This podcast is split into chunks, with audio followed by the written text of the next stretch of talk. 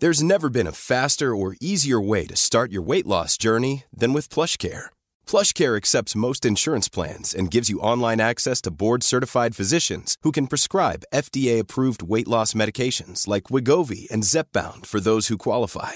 Take charge of your health and speak with a board-certified physician about a weight loss plan that's right for you. Get started today at plushcare.com slash weight loss. That's plushcare.com slash weight loss. plushcare.com slash weight loss. Ryan Reynolds here from Mint Mobile. With the price of just about everything going up during inflation, we thought we'd bring our prices down. So to help us, we brought in a reverse auctioneer, which is apparently a thing.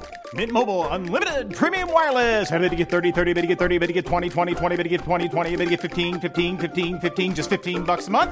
So, Give it a try at mintmobile.com slash switch. $45 upfront for three months plus taxes and fees. Promo rate for new customers for limited time. Unlimited more than 40 gigabytes per month. Slows. Full terms at mintmobile.com. Connecting to the big show. In three, two, one. My heart is missing listening to her. I'm nearly crying because she's such a little cutie. I've gone through at the home a representative that are inviting that to the hall, so if they can't get the answers, how are the people going to get the answers? They know how hard I work and to get nothing at the end of it is very, very hard. Join the conversation. Call 0818 96 96 96. Text or WhatsApp 083 396 96 96. Email opinion at 96fm.ie. This is the Opinion Line with PJ Coogan. Corks 96 FM. Good morning, good morning, good morning. Uh, for a little while this morning, I thought I'd woken up in November. Uh, bucketing rain overnight, you probably heard it. And uh, it looks as if it's going to be a bleak few days ahead in the sense that we can't really predict when the sun is going to shine or when the rain is going to fall. I think that's a combination of both, really, that uh, we're being told to expect for August. So I'm not too sure if we'll talk about barbecues today. We might leave that till Friday. Um, and there, this is we're into the heart of music festival month. August always being the big month for the music festivals. So we'll talk more about that a little later as well. And I can't say anything just now, but if you're a Bruce Springsteen fan, we might have some very, very big news to break uh, in the next hour or so. We're just waiting to hear more on that. Some of the stories that caught my eye this morning. Television license revenue falls by 2.7 million in July. Uh, not many people surprised by that. These are the new figures for the full month of July today. The statistics show that revenue for the TV license continues to decline following the controversy around misreported payments to RTE presenter Ryan Tubridy. And I see in the uh, the Sun newspaper this morning um, that Ryan Tubridy looks set to return to RTE, an exclusive by their showbiz editor Ken Sweeney. Bosses fear his loss could see Radio 1 hemorrhaging listeners. Internal meetings about Tubbs' future were told of the crucial role his one hour radio show plays in hanging on to the massive audience of Morning Ireland and passing it on to today with Claire Byrne. Um, and they're saying now that RTE have no option but to keep Tubridy. So it'll be interesting to see if we do see the terms and conditions that he returns to the national broadcaster under. Another story there today. This is very worrying. A vegan influencer who ate only tropical fruit is feared to have died of starvation and exhaustion. 39 year old Zana Samsonova had spent the past six years as a fruitarian, uh, eating only fruit and sunflower seed sprouts. She had previously been on a raw plant based diet since 2011. She's Russian and she also went without water for seven years, staying hydrated from fr- uh, fruits and coconuts. Uh, her mother confirmed to Russian media that Zana had died on the 21st of July in Malaysia while on a tour of southeastern Asia. She said she caught a cholera like infection shortly before she was due to fly home. And her official cause of death is not yet known, but pals told how they had become increasingly worried about her restrictive diet and how ill Zana looked. And she looks pretty ill uh, in the photograph of her uh, on her recent holiday in um, in Asia.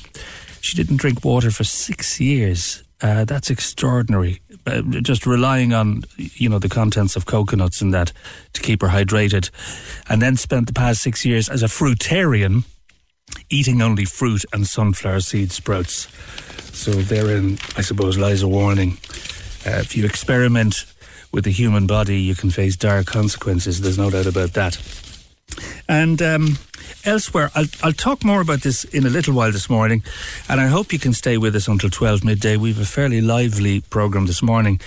We all remember, I think, where we were when uh, the Bataclan and Stade de France attacks took place. It was 2015. It's extraordinary how time just flies by. Eight years ago. And it was always likely that the terrorist attacks in Paris would generate not just novels and music and poetry, but a film. And there's a brand new movie uh, called Paris Memories, which in France, uh, the original title is Revoir Paris. Um, and it's getting very, very strong, very fine reviews. Um, and there's a number of reviews in the papers today. Uh, it opens in cinemas here on Friday, and we'll talk more about that. It's a pretty gripping film, a very sad film.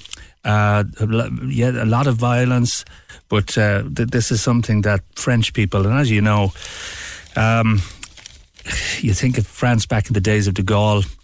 Um, the French people very true to their independence and true to their freedom.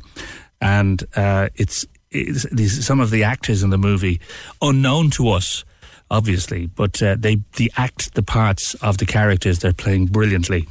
And Alice Winocour, who's the director of it, uh, talks glowingly about working with this group of actors. We'll talk more about that in a little while today. Now, um, as you know, yesterday we uh, we had kind of set up a couple of our listeners um, with with a date. Uh, it was over a cup of coffee, and we were hoping that things might work out well. As yet, we don't know how well it went, but we're about to find out. Just to let you know, Annette was talking to us last week, and indeed Danny came on talking to us too. They haven't had much luck on the dating scene. Uh, they've tried online dating to no uh, you know, no enjoyable outcome. And uh, we spoke to both of them individually, and over the weekend, we decided that it might be a nice idea to get them together if they would agree to that. So Annette is on the line with me now. Hi, Annette. Good morning, Gareth. How are you? Very well. Now, the whole county is holding its breath this morning. How did it go? It went grand, yeah. Um, after a bit of a false start, we didn't actually pick the right entrance of the building we were meeting at.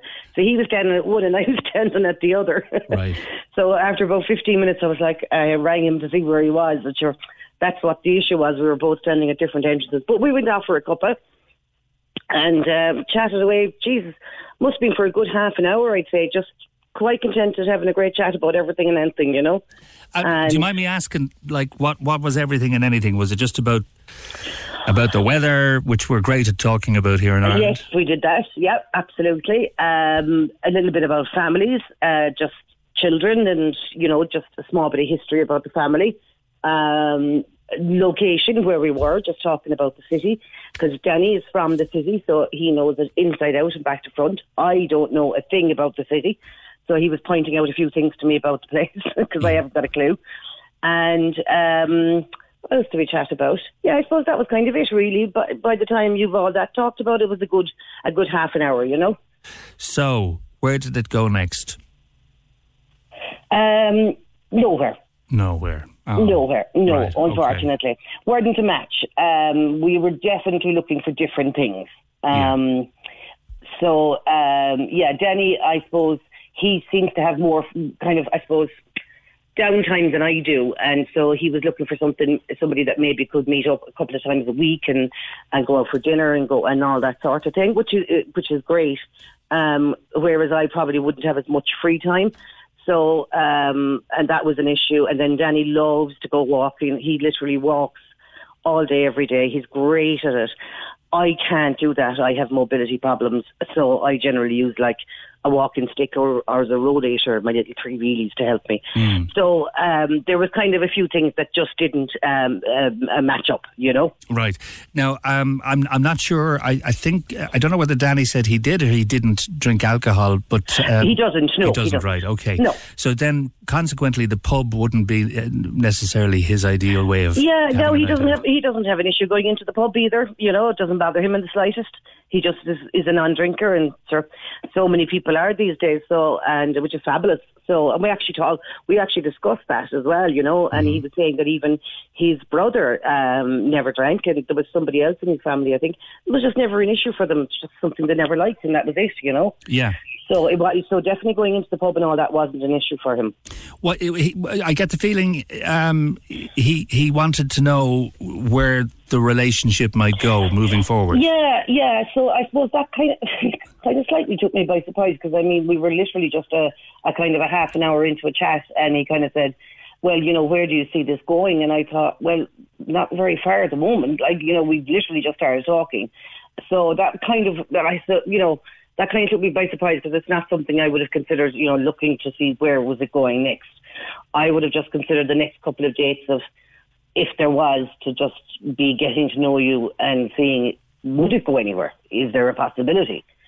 So when he asked me that, I, I kind of got a bit of a shock, and um, I I mentioned something then that he didn't seem to think was great, I, I mentioned that my responsibilities, you know, that I have I have dogs and I need to make sure they're looked after before I can, you know, head off anywhere or do anything, and um, so I couldn't really be very spontaneous, you know, Mm. and uh, that seemed to be, for want of using the terminology, that seemed to be a red flag for him.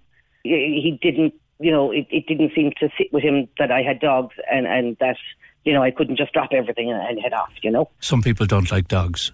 Yeah, I don't think it's that he doesn't like them. I, I, I Right. believe there's something in the background, and I, I that's a, that's for Danny to, to talk about, not me at all. Yeah, um, he he he values a kind of an independent mind. Uh, uh, th- that's kind of a fairly wide scoped expression. You kind of wonder. Absolutely, yeah, Um, absolutely. And and did, did he give you an idea what he meant by that?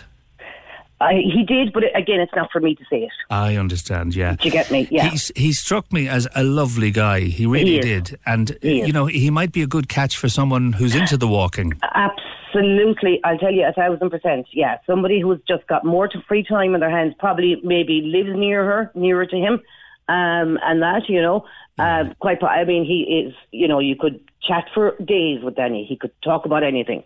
You know. Um, so yeah, by by all means, it could it could be somebody that just is uh, more suited to him. That's it. Yeah. You know. Yeah, and I have to say, I, w- when we got chatting the other day, I didn't think we'd be able to chat for so long, but it was a wonderful chat that we had, just talking about values and talking about disappointments and how the whole thing Mhm. has changed. Mm-hmm. Everything has changed in terms of meeting someone, where you take it from there. Yeah. Um, and you know, when you've heard of some of the conversations we've had over the last week, it's it's not everyone's cup of tea because things are so instant these days. They are. You see, this Yeah. is it. You know, and I Yeah. suppose, and the one thing that I, I really did like about Danny is he doesn't have social media. He doesn't have a smartphone. It's the just your basic phone that he answers and says hello, and that's it. Or he rings somebody, and so that was quite refreshing as well because he, you know, isn't into any of those things. He doesn't even have WhatsApp.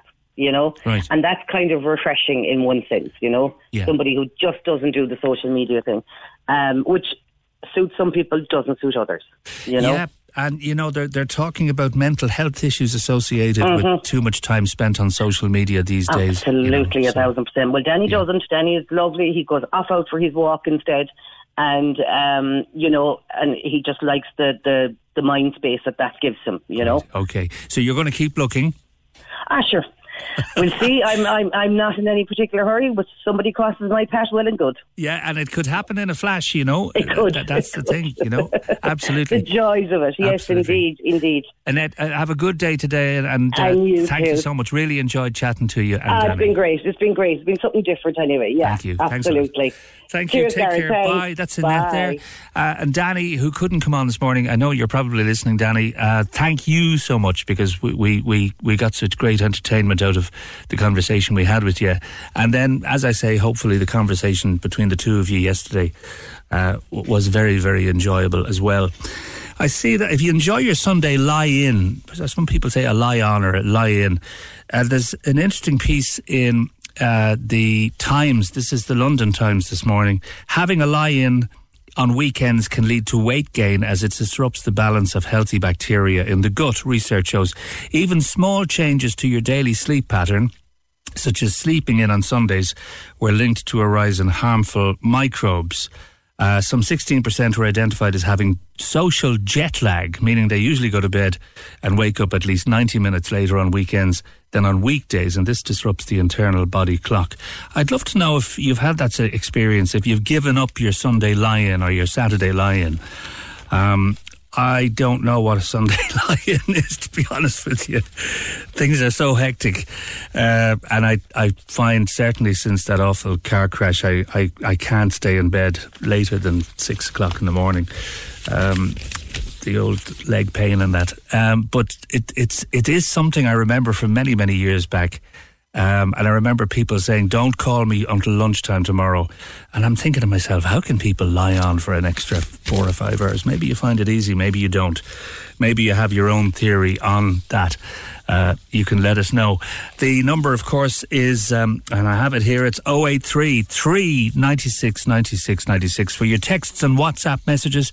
And you can email the show today, opinion at 96fm.ie. And if you want to pick up the phone, there's another old dinosaur expression.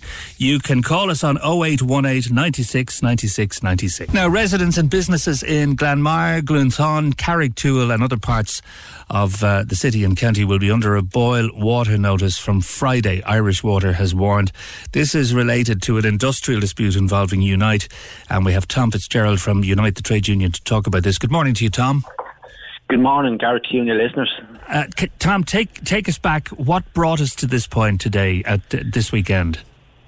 Well, fundamentally, we're involved in a trade dispute because the uh, body, the local government management agency, LGMA, uh, charged with engaging with trade unions on behalf of local authorities have effectively refused to meet tonight. Uh, refused to meet us directly, refused to meet us at the WRC, the state machinery for dispute resolution. Uh, to discuss what our members believe are shortcomings in uh, what's referred to as the framework document for the future delivery of water service uh, in Ireland. Uh, that's that's the kind of the the, the, the, the backdrop to what what, what uh, the industrial action is over. Okay, and so what's going to happen this week? Well, um, as you said there the start, there's an industrial action in a number of places in both the city and county of Cork and across eight other local authorities. Um, and we're aware that that has given rise to disruption in certain areas. And of course, that's very regrettable because our members work and live in those communities and are impacted by themselves, so family, friends, neighbours, and so on and so forth. So the very last thing our members want to be doing is being involved in something that gives rise to disruption for their family, friends, and neighbours. And in fact, the very last thing our members want to be doing is being on the picket line because it's not an easy thing to do. Mm. Uh, you can imagine the morning, the guys will have been out there from six in the morning. Uh, it's a fairly uh, bad morning where I am, I think, across the country. So um, we don't want to be involved in this. But when the employer representatives refuse to engage uh, in those circumstances, the only thing the workers have to do is can do is solidarity with each other, their colleagues, and try and move the employer to engage. And we set out very clearly, and there's any amount of correspondence, we're available to engage and sit down uh, as soon as possible. I, I, I, my responsibility is across the, the ROI, and I'm happy enough to sit down with them tomorrow morning uh, as early as that. So that, that's what they need to do. They need to engage with very serious way and sit down and stop putting any preconditions. Sit down without prejudice and have a discussion with United Union to listen to concerns of our members and can we tease out a resolution to this dispute so there's no disruption for anybody. You, the union is looking for a commitment from the local government management agency that your members will transfer to Irish Water and retain their public service status. Isn't that one of the, the things, the key elements that you want? It's, it's an important factor, uh, and there's also another fundamental factor is that those workers who are left to stay in the local authorities, their particular employment, are protected there. Now, some local authorities have actually indicated a willingness to engage us locally in that and commitments directly from the employer. In the past, what the LGMA said about that particular point is, well, you've assurances from minister, government, and so on and so forth, and without being personally facetious to anybody, our members say to us uh, well, assurance from ministers is not sufficient. With respect, ministers come and go. A minister that brought about water charters, that brought about uh, the debacle that has been uh, an element of Irish water for a whole period of time. And what they say is they want assurance from their employer that your conditions won't change if you elect to stay. And they also want assurances that the conditions will be protected where you elect to move. But here's the difficulty, Gary, is that here we are having a conversation about some of the details of what our members believe to be shortcomings. Mm-hmm. Uh, uh, and some of those concerns may be laid, uh, and there may be solutions to be found. No doubt there is, there always is. But we can't arrive at that point uh, because of this ridiculous situation where a state agency refuses to meet up with a trade union, even in, the context of another state agency, the WRC. So we can't have that sensible uh, engagement uh, until they're prepared to sit down in a serious way and meet. And we, we said, by the way, all sorts of, you know yourself in these circumstances, often enough the first casualty is the truth. We said we'll meet directly, we'll meet through the WRC, we'll meet with the other rugby unions involved, we'll meet in any set of circumstances because that's what we do and that's how mm. we hmm. resolve disputes. We sit down with employers, we trash it out and we try and find the middle ground between the parties. Now, the, the document, Tom, the framework for the future delivery of water services, this was put forward uh, last year, I think it was, by the, the Workplace Relations Commission. What what were the shortcomings? Just briefly tell us what were the shortcomings that you found in that document. Well, fundamentally, our members would say that the document was arrived at through collective engagement. And what we would say that when you're looking to change the conditions of workers, you should arrive at that through collective agreement. And from that point of view, our members were balloted the framework document and they rejected it in its current form. And key shortcomings, they would say, there wasn't sufficient clarification about protecting the conditions of employment of those workers who stay in the local authorities. Uh, there was concerns about uh, barriers for people if they wanted to exit the local authorities, uh, age barriers uh, in that in that aspect. There wasn't the protections if someone elected to move to Uisce Éireann and there was a, not a specific date around the referendum piece. So they, they were the broad issues that I remember said were problematic and constituted shortcomings of documents. But fundamentally, fundamentally, they say anything that is going to change the lives of workers and their families should be voted upon by workers. And um, that's the democratic process. The big question everyone's asking it this morning is can we expect water shortages? Um, well, that's a matter for the local authorities. It's a matter, but, but of course, from our point of view, we hope not. We hope it doesn't impact upon customers. We have got a mechanism in place that's actually working very well across the various local authorities. That where there's essential emergency work, our members have stepped off the picket line to assist and support to that. Uh, and we continue to do that. We continue to engage. We've actually had a couple of correspondence from local authorities you know, over the last couple of weeks, the industrial action tankers for approaching that, and it, it, it's, it's appropriate to be engaged in that regard. Um, so hopefully not. Uh, uh, um, we don't. This is not about hurting customers. It's not about hurting neighbours of our members. This is about saying to the LGMA, um, the state agency charged with engaging with the unit here, engage, sit down, do what we do, uh, uh, uh, meet and try and find a resolution to this dispute. Mm-hmm. Are you hoping for the the same kind of support Londoners are, are giving Mick Lynch? Well, you're always hoping for support and solidarity. In fact, actually, it's a good point that you make because the solidarity of other public sector workers uh, has been incredible. In fact, uh, on picket lines and people calling up to our members, and you know, even down to cups of tea and that sort of stuff has been very, very good. So you, you take any support where you get it. Yeah. Oh, okay. So we're looking at um, a possible escalation of the industrial action um, if if if the if if the, uh, the the LGMA don't come forward and start talking to you. There's every prospect of that, and uh, we've had a mixed bag this week where one local authority, Fingal, for example, have engaged locally and have given commitments to our members to the extent that allow the picket line to be lifted actually this week where I now have another local authority that hasn't been involved in industrial action, and our, our members there now are asking to me with a view towards being balloted uh, because they're not getting the assurances locally. So uh, it'll escalate uh, uh, uh in some areas where there's no engagement, uh, and where there is engagement, will hopefully matters be resolved. It, it seems to me, it seems to us that the LGMA they're, they're unlikely to engage in a serious way. So local authorities are sitting down with workers and saying, well, actually, here's the protections, here's what we can do going forward. And the, this, significant difference between that and what's happened today is this that it's their employers, the people, the, the, the LGMA representative body, the ministers, the minister, and client, but it's the local authorities actually employ these workers. So where does that engage and say, listen, we'll give you commitments, we'll give you, we'll hand over those in writing. That's important and significant. So it's going to be uh, mixed response. Hmm. But yeah, where there's no engagement and effectively people continue to be disrespectful to workers, there is likely to be an es- escalation, Gareth, unfortunately. Can you clarify, Tom, when the, the Cork action will take place? Because Cork County Council and Irish Water seem to have different dates. Is, is it now or Friday that we need to boil the water? So it's, it's well, our initial action is ongoing today, tomorrow, and Friday. It's three days, escalation of two days from two weeks ago in the county and in the city.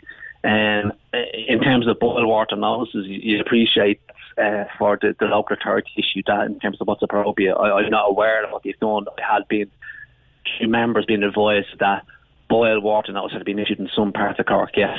Okay. Thanks for joining us today, Tom. We'll we'll keep in touch with you on this one. Okay. Thanks. Good morning to you. Thank you very much, Tom Fitzgerald, there from the United Trade Union.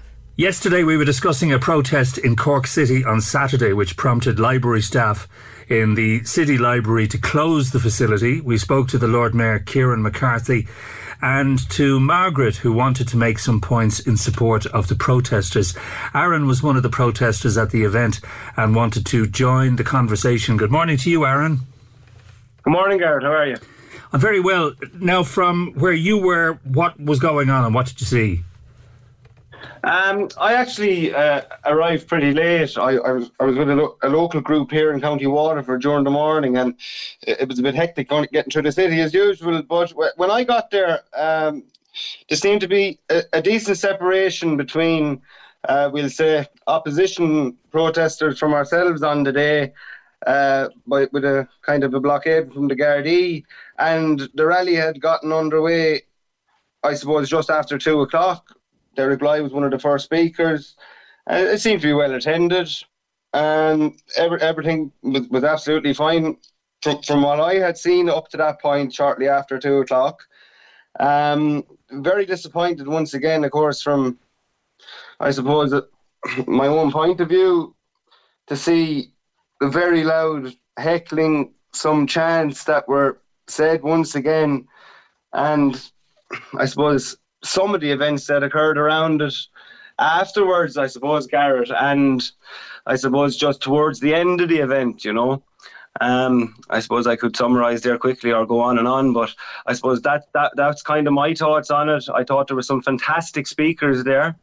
Um, absolutely fantastic speakers who had, I suppose, a lot more points to mention other than just the book, a little bit kind of overshadows things a little bit that I suppose was said by others on the day. There was a lot more speakers other than, of course, um, uh, Andy Heisman on the day who, who spoke a lot about the book.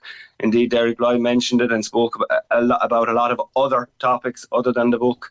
Um, and as I see uh, this morning, as, as you hear me reiterate there constantly about the book, it seems to be constantly about the book and about LGBTQ that I that I'm hearing about, when indeed the rally was about a lot more other things, and there was indeed one or two instances that occurred at the rally that I, I suppose I haven't heard been mentioned throughout the morning, Garrett. I suppose would would I be kind of right on my summary of that? Uh, Well, like like what? Tell me tell me what what happened at the rally that's not being referred to. Well, I, I, definitely don't believe that uh, the incidences that the Gardaí did get involved with, uh, maybe even at one point nearly instigate. Uh, you know, I know the Garda was possibly doing her job, but it, it did nearly instigate a problem at one point with a female Garda there with one protester who uh, was indeed on a, a so-called our side, whatever way you're going to word it or put it across. Um, when a friend of his was assaulted uh, after leaving, I, I- want to confirm that after either either leaving or on approach to a car park that was down around the area where the opposition protesters were. And like the Gardaí did did step in there. Uh, something did happen there. I then turned my back uh, uh, on that. I didn't want to get involved, but did go uh, go after the, the, the person who had gone towards Gardaí at the time, and nothing came about after that. But uh, infiltration of the group. Um, there, there seemed to be two or three of the protesters get involved in walking around, ramming into people, attempting to instigate problems. Where, in fairness, they were remo- removed by Gardaí. You know, th- this this isn't mentioned, and, and not once have I seen in Cork City, and I'm a County Waterford man, Garrett. But not once have I seen in Cork City on any anything that I have ever attended uh, in Cork City in the last three years for, for whatever the cause or, or, or campaign or belief that it, it may be for. I have never seen instigation or trouble come from anyone that I have ever been in company or associated with, ever. I, am I'm, I'm delighted and, and glad and proud to say. I have never ever seen that. And who who, and who were you in company with? Who was I in company with? I uh, well, uh, very like-minded individuals. I, I, I is how I would word it. I, I, I could see Ireland first were definitely a standout group that were there. I did see indeed there was people from uh, I do believe the National Party there. Luke O'Connor from the Irish Freedom Party was there. He spoke extremely well, as did Derek Blighe uh, Steve McGeough, uh, a, Cork, a, Cork City local man, I believe, a taxman for years. He spoke extremely well. You know, th- these are normal individuals, normal people. Andy Heasman and Ross Hive, obviously, you know, well, leading their campaign there about the book in, in the library. You know, like uh, quite a, a, large number of people, women, a lot of women, uh, quite a lot of women who expressed their viewpoints. I spoke to members of the gay community who who were actually a little bit disappointed uh, by the treatment of ourselves on the day, i.e., uh, sirens blaring, as you can see in videos circulating online. There, these constant chants of far right and fascists and uh, na- Nazis off our streets. Like this, this is absolutely crazy. You speak about discrimination. Uh, you, uh, uh is this serious? Like, is, uh, do we go to this level of conversation here where we have to start pointing out what is what and uh, what is acceptable? Sirens been blaring in people's faces, loud hailers. Myself and Russell Hive were being interviewed by a media outlet maybe 20 minutes after the event and that was interrupted by two young guys who came down with loud hailers, and that was uh, an incident that could have sparked again more more trouble and more problems. Where the Gardaí got involved with and did did their, did a great job, just removed them. And this this is not mentioned on on, on any media today or, or on anything other than Facebook. You know, it's very disappointing to see that you know, it, it, everyone has has has their has a freedom of speech, including uh, anyone in opposition um, to, to, to any other. You know, we're, we're never all, all going to agree. Uh, but but the, but the, the treatment and the behaviour at this stage is it not becoming quite apparent to to uh, anyone at this point that can see on social media, that can listen to radio such as yourselves, uh, local radio, and, and, and listen to an alternative viewpoint. Go down and see it. Um, I, I, listened all morning to people screaming about uh, how disgraceful it was to see the closure of the library and the banner that was that, that was over the library, i.e., uh, male and female.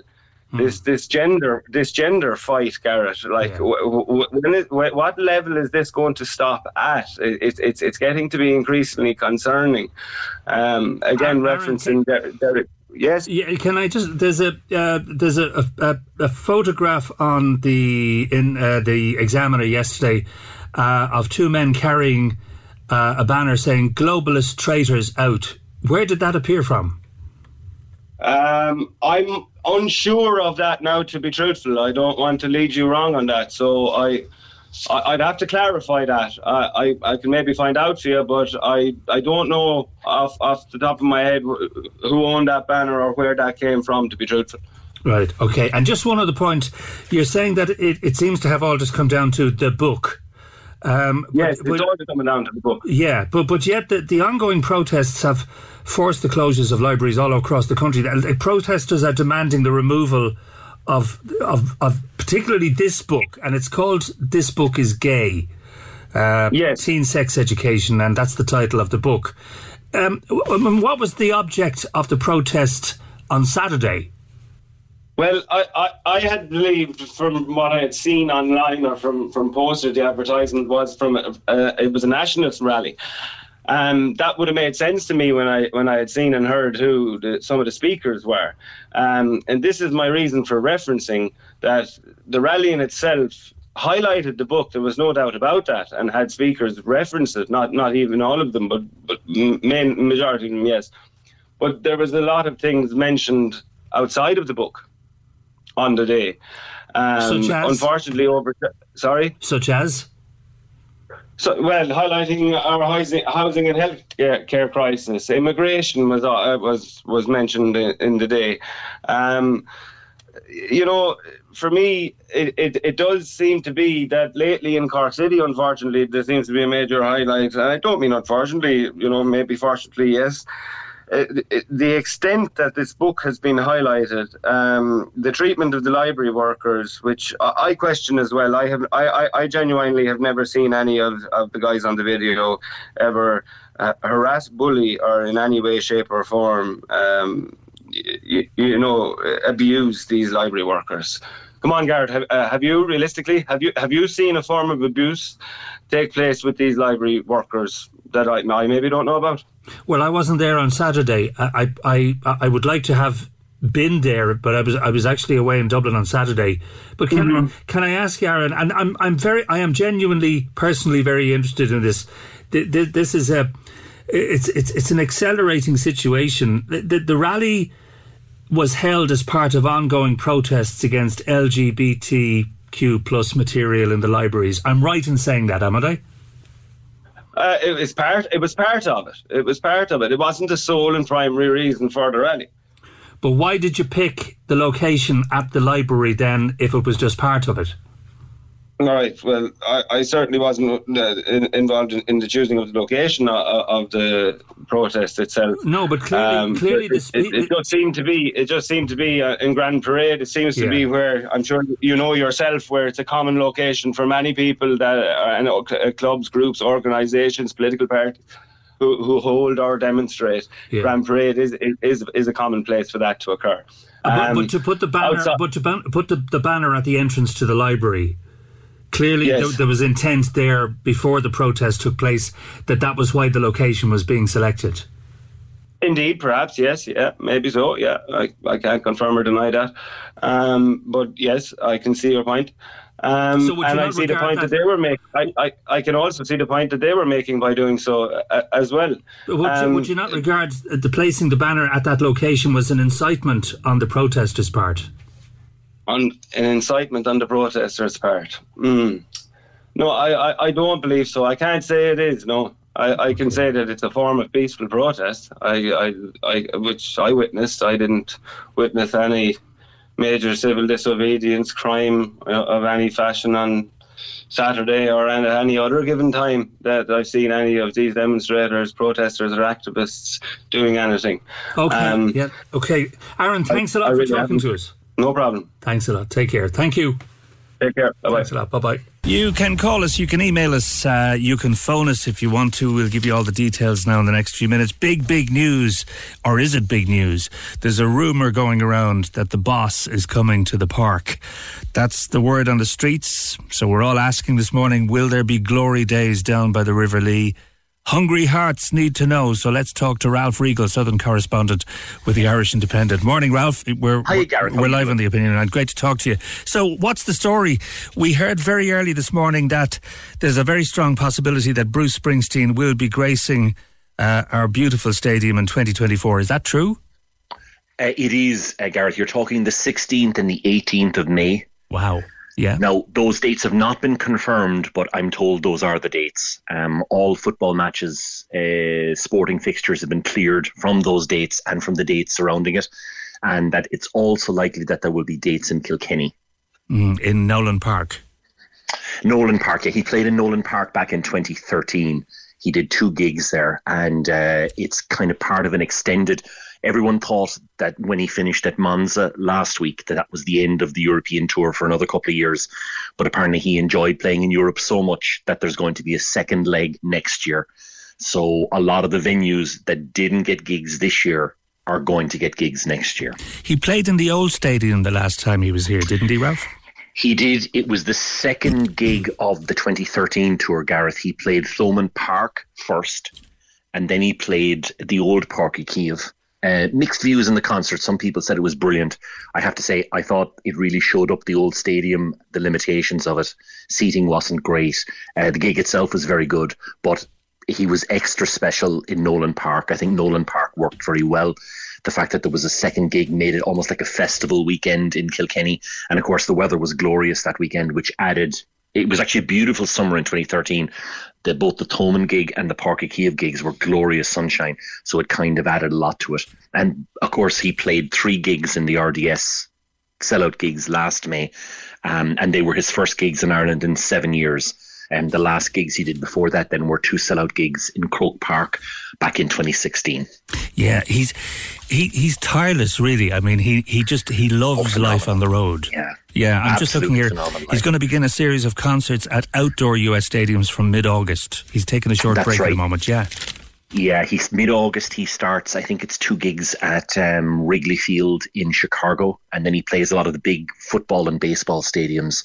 And of course, he has a three night stand then at MetLife Stadium in New Jersey, which is kind of his his hometown gigs. Mm. So he's going to follow in the footsteps of Ed Sheeran, uh, Elton John, and Rod Stewart. They've all played Rod at Stewart. All they? three have played the new Uí Chaoimh. Of course, if you go back to the old Uí Chaoimh, then you would have had um, um, Michael Jackson played there, Prince played there, U2 played there. But the new stadium, they're the three big acts.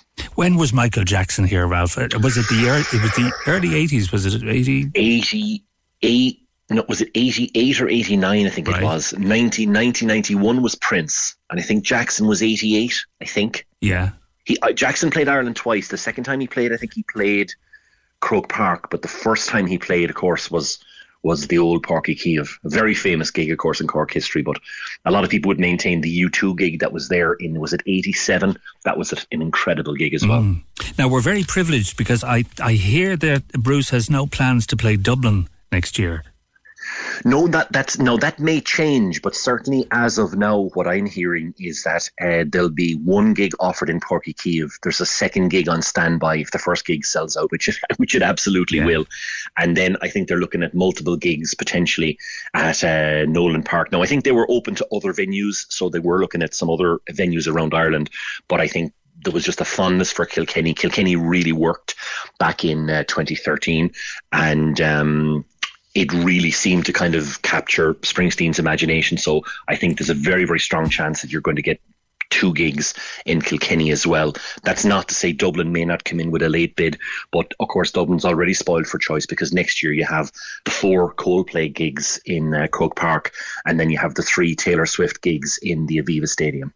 So my thinking here is that uh, if there are no gigs in Dublin, uh, you're going to get a huge influx into Cork for the, the two Páirc Uí Chaoimh gigs. So there's a very strong possibility that Cork fans could get left out. Ah, yeah. Well, you- no matter what happens, you're talking about an enormous influx because, I mean, not just with, say, Dublin fans going for Springsteen tickets, but of course, you're going to have an awful lot of international fans. Now, I was at the gigs in the RDS, and I mean, if you just stood still and listened, you heard American accents, German accents, Swedish accents. He has an enormous international fan base. And I think it's also interesting that if you look at the, while he's one, one of the most famous American acts of all time, ticket sales for Springsteen in Europe are of an order greater than the average ticket sales um, for a lot of his American gigs. For instance, he's playing Foxborough Stadium in Massachusetts in a couple of weeks' time. You can still buy tickets for for that for that concert. Um, a lot of the concerts that he played in the indoor concerts in the US back last spring for indoor venues, you could get last minute tickets for some of those if you were willing to pay a few euros or a few dollars over the odds. Whereas the Irish concerts are guaranteed; they're they're going to sell out very very fast. And will it be the same system that we've seen for Taylor Swift and for Coldplay? Again, I don't know. That's an interesting point, and that that wasn't the case for when um, the Springsteen tickets went on the sale the last time. There wasn't this whole um, kind of pre-order and pre-sale and queuing system or whatever to the same degree that there was for these two. Um, I hope there's not because I mean I, I tried to get tickets for both Coldplay and Taylor Swift. I think at one point I was 147,000 in the list. So like unless unless unless one of them was going to play 18 gigs, I might have a chance of getting the last tickets for the 18th gig. But otherwise, I'm going to be standing outside trying to hope that the amplification is strong enough that you can actually hear it up in the street. Yeah, well, the, I mean, the way tickets are going now, uh, like you'd almost be better off renting a boat and putting it out on the river beside the stadium, wouldn't you?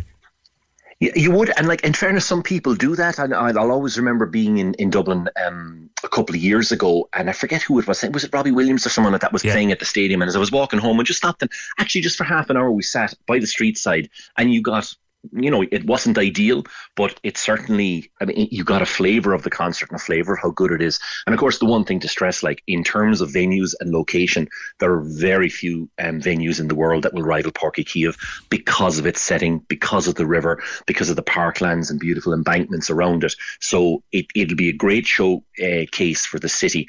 And it'll also be an enormous tourism boost because of the number of the influx of people, both from, say, all around Ireland, but also the international fan base who will come and make a real festival weekend of it. Justin says uh, he, he's asking any idea when do tickets go on sale. He says, I'll sell off my kids just to get tickets for the wife and myself.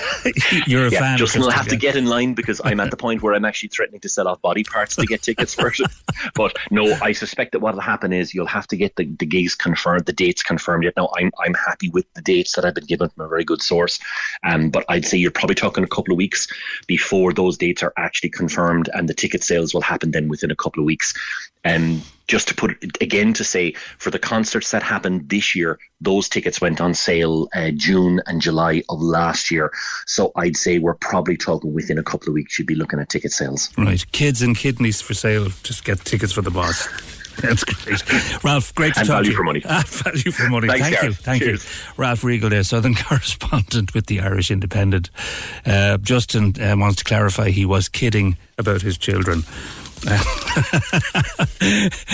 now, uh, that's it's great news. It's wonderful news, and we've also just been speculating that Kylie Minogue might be actually here next year. She's actually uh, going to finish. Oh, she's got a, a Las Vegas residency, I think November, December, January and uh, she's so happy with the set that she's that they're now working on a full world tour of Stadia all over the place. So um, Kylie Minogue in Ireland, brand new album on the way as well. That's finished and in the can. We'll keep you up to date on that. To get some good news on a, a cloudy day from uh, the Irish Independence, Ralph Riegel there, Bruce Springsteen, May 16th and 18th. They're penciled in um, from a very reliable source, Ralph says, for Bruce Springsteen, Páirc Uí Chaoimh next year, 16th and 18th of May. Wonderful to hear that. Now, as I mentioned to him there, you know, if, if we've got two gigs in the stadium here, and there are no gigs in the likes of Croke Park or the Aviva in Dublin. There's going to be a lot of old. Um, yeah, the old dubs heading down on the time, like saying, "Oh, here's the, here's the Bruce, here he is, the boss." So uh, we'll definitely try and get you the dates for tickets as soon as possible. Okay. uh, one caller says, "I wonder will he stay in the hotel in Castlemartyr? Probably. Uh, well, I've no, I've no doubt I've, I haven't stayed there myself, but um, maybe somewhere more central. I'm not sure. We'll be watching like hawks down here. We're dusting off the flags. I know the last time he came when he was in the old stadium." He headed down to West Cork, did a lot of time down there, like that, broke the two gigs up, and I think the day uh, the day that he had free, uh, he went down to West Cork, and um, I think there's talk of some ancestry in that. Uh, in the Springsteen family. And Patty Scialfa, his wife, uh, she celebrated her 70th birthday last weekend. So happy birthday. Plenty of celebrations going on there. And he's now about to embark on um, the US leg of his stadium tour the second week, third week, I think, in August. Another calling in, caller in relation to dating. Uh, my friend has been chatting to a man for a number of weeks on the website Plenty of Fish. They've met once, they like each other very much, but she asked me if it's too early to sleep with them. I didn't know what to say. What would your listeners think? Good question. One date, they like each other very much and she asked her friend if it's too early to sleep with him. What do you think? Let us know. Um, in relation to Aaron, I was talking to uh, regarding the protest at Cork City Library last Saturday. Jackie said that Waterford man would make a great politician. He's not answering any questions you put to him. Jem, Jem says this man expects people who oppose his opinion to stay quiet. Why should we stay quiet if they are allowed to spout their nonsense? And Ryan Tubridy's return, it seems to be imminent to RTE. Caller says, I think it would be great if people supported him. I listen to 96 FM a lot, and I think that it's great that Gareth is talking about him and even supporting him a bit. It must be a very lonely station where he is now, and I'm sure the fact that rivals are looking forward to a possible return would mean a lot. I take it you mean there that we're the rivals. Um, mm, well done, Gareth. Be kind. I try to be kind to be everybody, to, to everybody, to be, you know, if they deserve kindness. Ryan Tubridy, of course he deserves kindness. Um, I know him very well. I've known him for a very long time. I was the one who actually taught him how to use the radio studio equipment the day before he started his breakfast show many years ago on uh, the old, you know, the old school. So, um, yeah, it's it's. I think the, the thing about this is that you know um, it, they still have questions to answer. You know, invoices with no names, offshore bank accounts. That effectively is what it is because you know when you consider that if you don't have a bank account here. Uh, if you have a bank account abroad, that's an offshore bank account. It doesn't have to be in the Bahamas or Barbados. So, you know, there are still questions to be asked. Um, and as Marie Sherlock, the Labour Senator, said to us yesterday uh, that PAC and the Media Oireachtas Committee are both prepared to sit during the summer recess if they get the information that they are now looking for. So yeah, I yeah, I'll be honest with you. I would like to see him going back to his radio job. He loves doing it, and I can see how much down through the years he has loved doing it. And I would love to see him back because he has a huge following, and he's much loved. Uh, by all the children in Ireland, as you know, and uh, of course, you know, he, he, he deserves to work because he's very good at what he does. But let's find out the answers to those unanswered questions first. Now, um, Ralph was talking about Bruce, but um, this is actually a very, very busy weekend coming up. Tourists and festival goers facing a mixture of sunshine and showers this weekend. It's traditionally the busiest weekend of the summer, the August bank holiday weekend. Féile 92, I think it was back in Thurles in County Tipperary. The trip to Tip took place uh, across the August bank holiday weekend. I was there. It was wonderful. Met Éireann forecasting a mix of sunshine and showers. Heaviest fall uh, on Friday and Saturday, unfortunately. Highest temperatures will reach a modest 19 degrees. Major festivals taking place this weekend include Indiependence in Mitchelstown, County Cork, which runs from Friday until Sunday. We'll be very much part of that here on Cork's 96 FM. Other events taking place include the Street Feast in Galway, the Fleadh Cheoil, which begins on Sunday in Mullingar, County Westmeath, running until the 14th of August. The O'Carolan Harp Festival taking place in Roscommon, while Donegal is ready for the Mary from Dungloe Festival, as well as the Ballyshannon Folk and Trad Festival. Amazing music and great variety and choice uh, indeed. Now, in relation to food, um, I, I don't know whether you love going out to restaurants or whether you love takeaways uh, and you send you, you, maybe you spoil yourself once every few months and you book into a very nice restaurant and you make an evening of it. You get a babysitter in and you go out with friends or maybe just the two of you. Uh, or maybe it's been a family tradition for years that you go out to a restaurant on Sunday all of you and uh, you have the old carvery meal which is always beautiful. Blathnaid Bergin runs the business of food.ie. And she recently posted a video on Instagram about her issues around the food offerings in Ireland and the influence food inspectors are having on the fare available to us in restaurants and food trucks. Here's a little clip from Blathnaid's extract on Instagram. I try not to get cross too often because it's not good for you. But this has been accumulating over a number of months, and the common denominator is the Irish Environmental Health Officer. Let's put this into context. A student of mine contacted me the other day and she was contacted by a friend of hers who's opened a food truck. He is doing all his own food from scratch, including beef burgers. He's buying in the meat from a local butcher, rolling them into balls, and then smashing them down when he cooks them. He was recently visited by two environmental health officers who were astonished that he was making his own food from scratch to begin with, because virtually everybody they know is buying in the stuff frozen or getting it from the local butcher and they have stopped him uh, making his own burgers.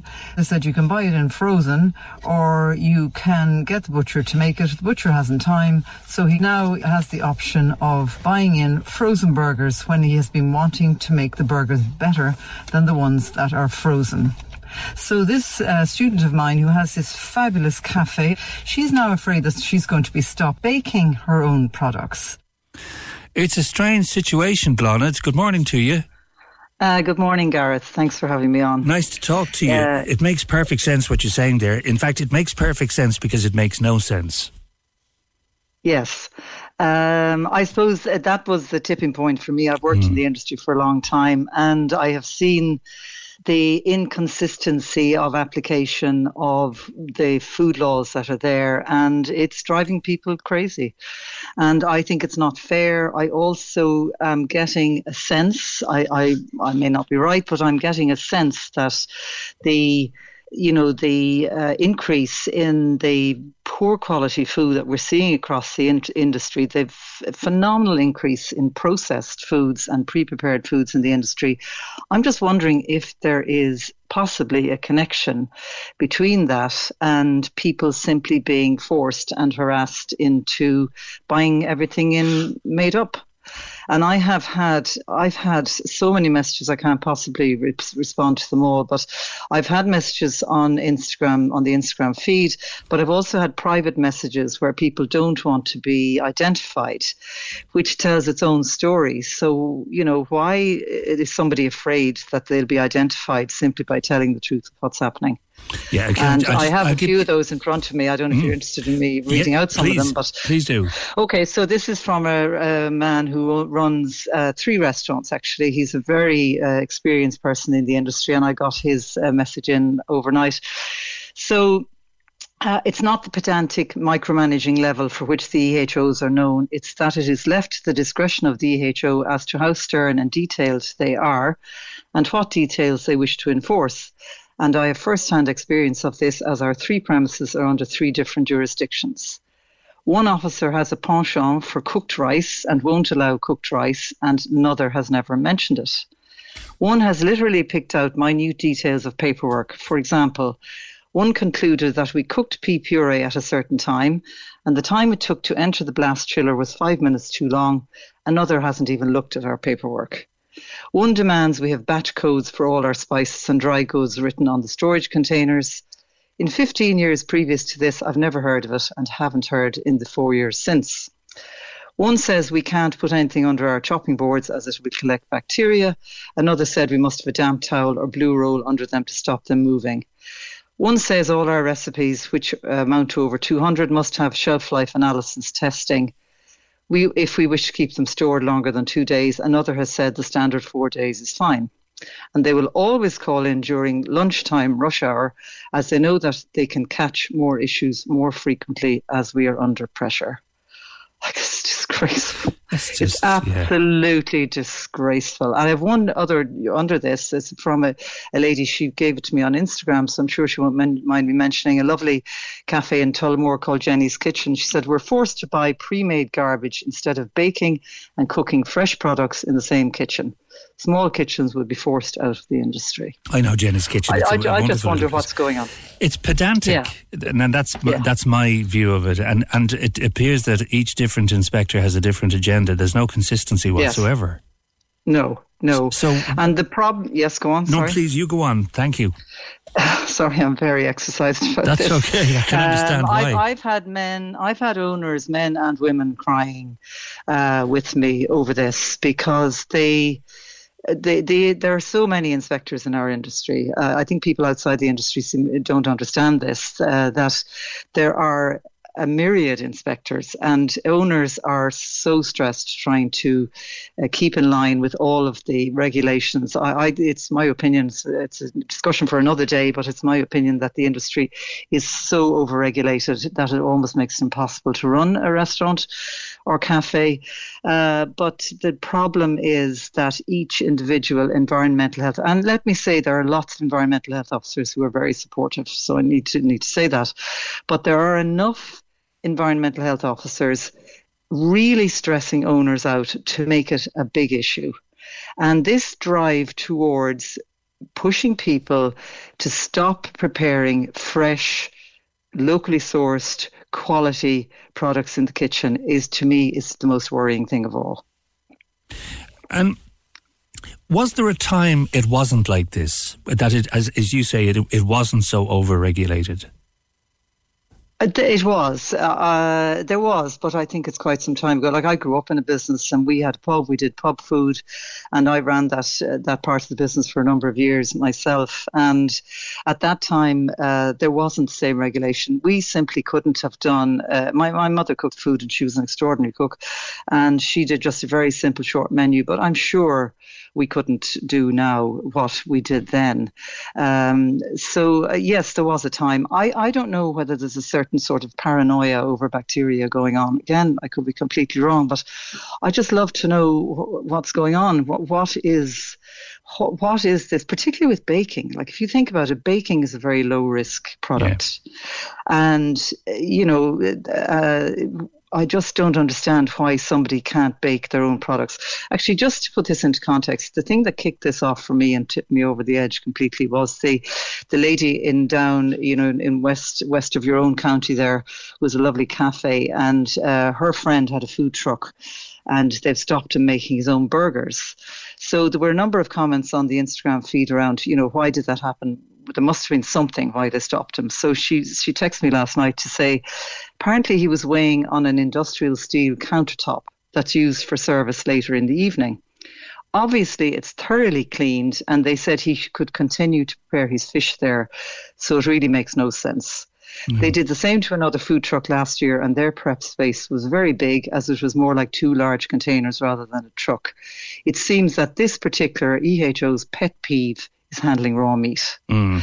So each of the people who's contacted me has said, my particular EHO has a pet peeve. So, uh, and, and the other thing that um, upsets me so much, I remember, I, this is vividly in my memory. I had, I was working with a place up in, do you know what, I can't even remember what county it was in, but there was a lady there and she was clearly terribly stressed and terribly overworked. And she had been forced to build an extension onto the kitchen to move fridges from a perfectly legitimate place to another place because the environmental health officer didn't like where they were. Now it was perfectly legitimate, and I know because I, I, you know, I saw where they were. And the EHO said to her, she said, "You know what? I think you might be just over the hill. You need to retire." And that's why mm. I highlighted the disrespect that's wow. being shown to business owners. It is a, it's shameful. And, you know, having grown up in a business and dealing with businesses all the time, people take risks to open a business. They uh, put their financial, you know, financial mm. well-being on the line. They work day and night to make it work. They're creating jobs. Yeah. They're creating employment. They're adding to their communities. They're often creating something extraordinary in the community well, where people, you know, w- will use it as a place to gather and to meet friends. I don't know. I'm I'm terribly cross about it. As yeah. you can gather. Well, I, of course, and rightly so. Rightly so. And it's it's hard to believe that restaurants are not even being allowed to catch their breath after the pandemic. Pandemic, when you consider yes. so many restaurants and food outlets, popular, very popular, personalised food outlets have have gone under as a result of the, the, two and a half years of the pandemic.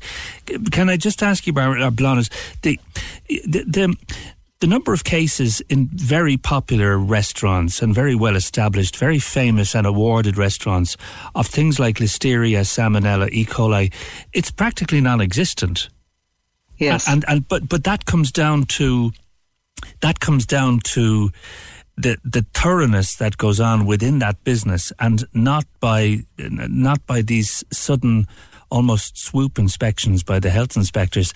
It's the conscientiousness of the chefs and the owners of the restaurants that keep them so popular and so clean. Yes. So, what, what, yes, what, like, is can somebody stand up to these people collectively? A group of you get together and say, "Look, we've had enough you can't keep, uh, you, know, you can't keep damning us like this. Uh, well, I hope so. Um, I suppose I'm in the I'm in the position where I don't own a restaurant at the moment, so I'm not one of those people who's terrified to say who I am in case they come down on me like a ton of bricks, and to you know to even consider that there are government paid uh, agencies that terrify the life and soul out of business owners is in itself shameful. Mm. So uh, I do know that people, uh, there's a chap here, what did he say? Um, Right now, he said something here. If you're brave enough to challenge a decision, they literally try to get a different problem.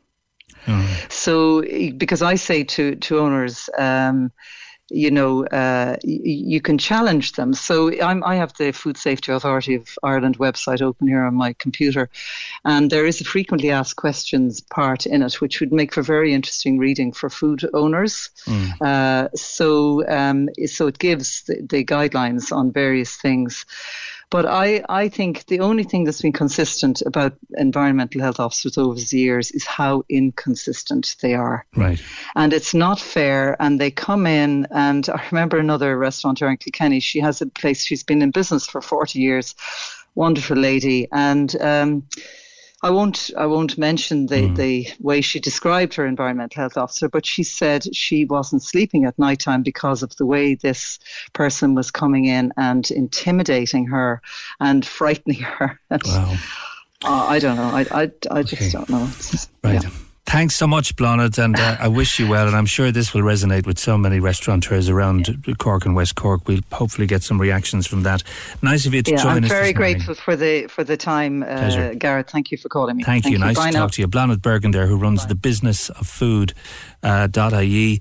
Uh, if, if you are a restaurateur, if you work in a restaurant and you've experienced similar, um, the kind of instilling terror thing that seems to be going on, give us a shout. You can WhatsApp us or text us 083 396 96 96 or you can email us opinion at 96fm.ie. Yesterday morning on the opinion line, we spoke to Charlie Weston, personal finance editor of the Irish Independent, about rising prices, imminent, and uh, some of them have already taken hold. And Hillary thinks we need to think about some of the, all of the dis- subscriptions which we have, especially now some of them are uh, going up in price as well. Good morning to you, Hillary. Hi, how are you? Very well, thank you. I, th- I noticed this yesterday, and it's only when you see them all together you realise just how much we're actually spending on them. Isn't that true? Exactly. And I would have actually thought I was saving money because we have like a cable for the aerial and then we have just online subscriptions, let's say for the telly. Mm-hmm. Um, so I would have been under an illusion that by doing it that way that we were being very smart and we were saving loads of money. And I remember someone telling us that they were spending 130 a month um, between their Sky broadband and then having Sky TV included with it. And we keeled over and we thought, oh my God, 130 a month. Like, that's a fortune, you know, every single month going out just for TV and internet. Um, and then when I totted up my subscriptions, it actually turns out I am at that price myself between the internet, like the separate price for the internet, and then when you actually tot up all of the different. So we have now this is there's a lot of subscriptions there because I have some and my husband has some. So I think that's also why we didn't notice because for each of us it probably didn't feel that much. But then when we toss it up what we have together, because one person has some subscriptions and the other has others, then you start realizing, oh, between the two of us, it's this much um, we're spending. Mm. So we have like uh, Netflix, Disney, Now TV, Amazon Prime, Apple TV, and Paramount. Right. So if you average it out, like some of them might be like 12 a month, and then some of them might be more like six or seven a month.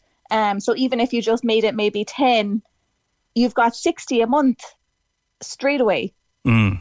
I, Um, I think just N- on- Netflix, which is probably the most popular still, um, although Disney's coming and be qu- quite close behind. Netflix, I think, is about 16 or 17 a month.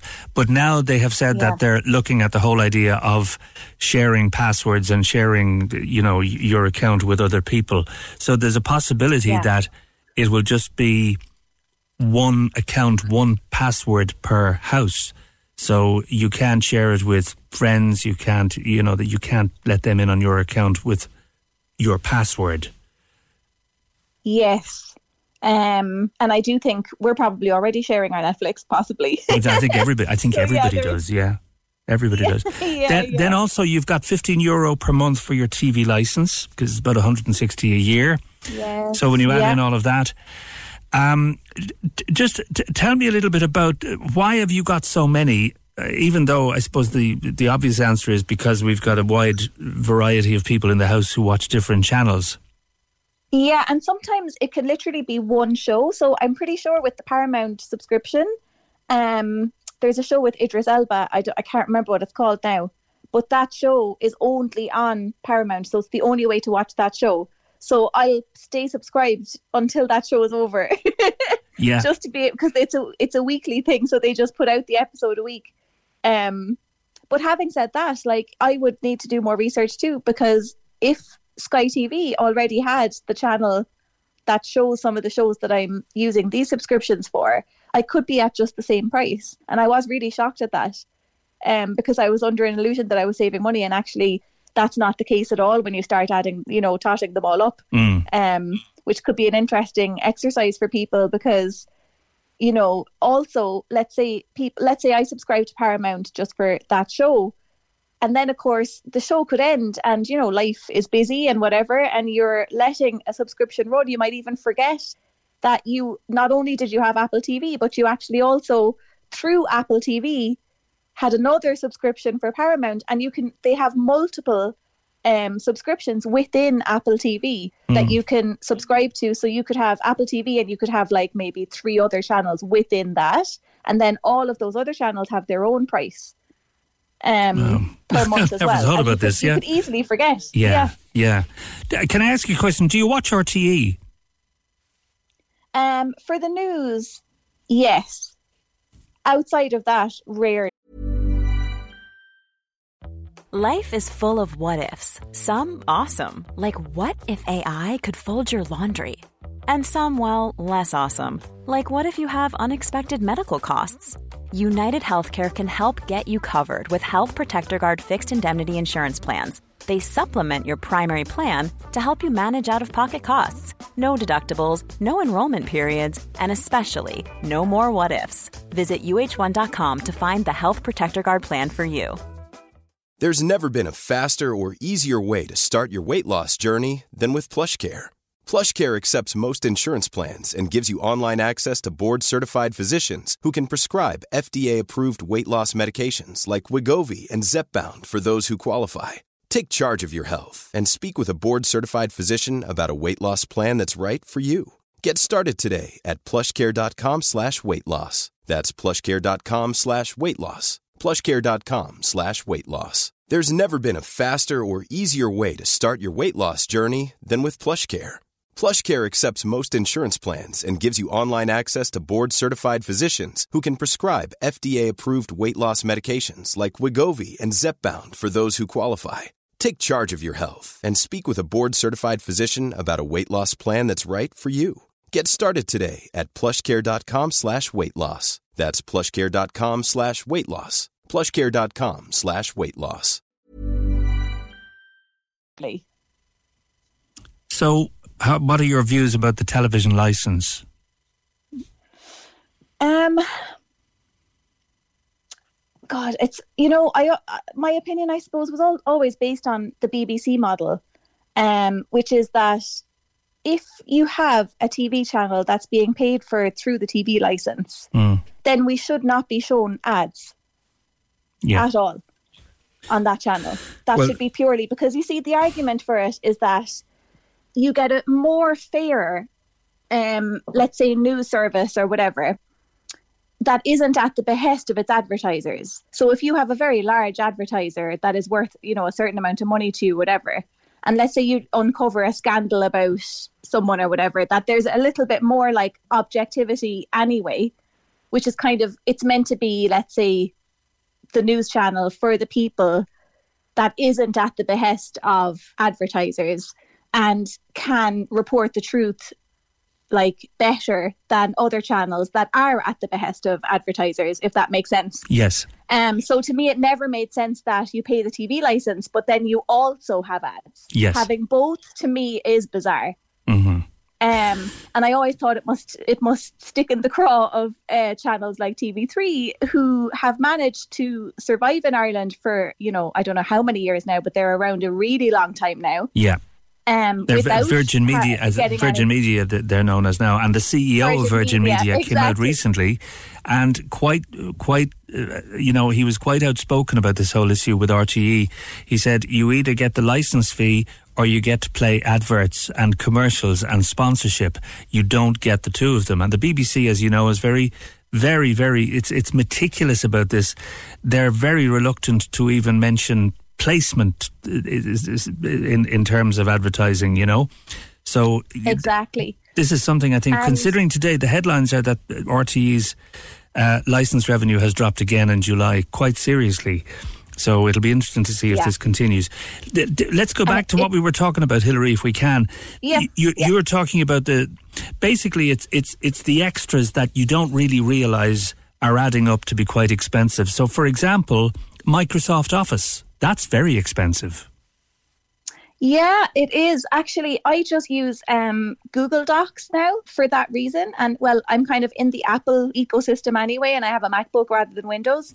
Um, but I do find I do enjoy Google Docs, which you can get that through your Gmail account. Mhm. And then all of your documents will also be in the cloud, which is kind of a bonus as well, just in case you accidentally delete something or whatever. But I do know that there are businesses that they have to be in the Microsoft ecosystem, or maybe even, you know, people just for whatever reason, maybe they have to do their own books or whatever. Um, they have to be in the Microsoft ecosystem. Um, and yeah, those those types of subscriptions are quite expensive as well.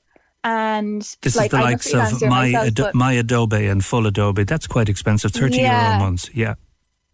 Yeah, like I'm a freelance um, web designer, SEO person, and like there is there's an Adobe kind of suite that you can um, subscribe to. I think though it's between like maybe sixty and ninety euro a month. Mm. Um, but you can get a reduced version of that. Even this is the thing about like just maybe learning or just researching thinking about like what am I actually using? So when I looked at let's say the Adobe suite, I was like, I really only need Adobe Photoshop, where they're offering with the full package, you're getting, you know, maybe 10 different apps or whatever. Um, but I was able to cull that down and say, well, actually, I'm not using those. I'm really just using Photoshop and Lightroom. And it turned out they have a subscription just for Photoshop, Lightroom. Um, you get Adobe Express as well as like a little kind of a a bonus, I suppose, thrown into that package. And then that one was only, I think it's around 12 a month. Mm. So that's a really big difference as well. And it's a great saving. Like over the year, that's an amazing saving versus, you know, you could be going over 60 euro anyway, at least for the full, full package, which you might not even need. Right. Um, So uh, realistically, you're looking at. I, I mentioned this to Charlie Weston from the Irish Independent yesterday. You could be looking at an extra one thousand euro per year that you don't realise you're spending on all of these different uh, Yep. sub channels and streaming services, and and as you say, software that you need for work. Yeah, and especially if it's a freelancer, because freelancers are really like down to the wire for overheads and stuff anyway. Mhm. Um, so freelancers a lot of time they can't afford to take the burden of all of those subscriptions, and they're probably not charging enough to really justify the amount that's going out. Um, so that's a really worthwhile thing for anyone else that would be like self-employed, freelancing, that kind of thing, or small business. Um, to take a look at those, and as I said, like when I looked at even the Adobe thing, which is only one product, like I can save, you know, 50 to 60 euro a month, but still get the app. I still have the thing that I needed. Um, but I, I'm just saving that amount a month rather than a lot of people probably go in and they just think, oh, I need to subscribe to Adobe. And Adobe, of course, are going to show you, oh, here's our full package.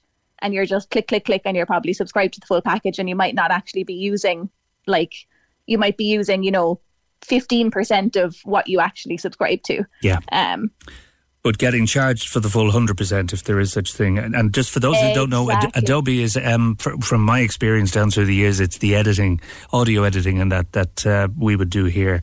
Uh, but Hillary, it's great to talk to you, and thanks for giving us that insight from a from a freelancer's point of view. Great to talk to you. Thank you.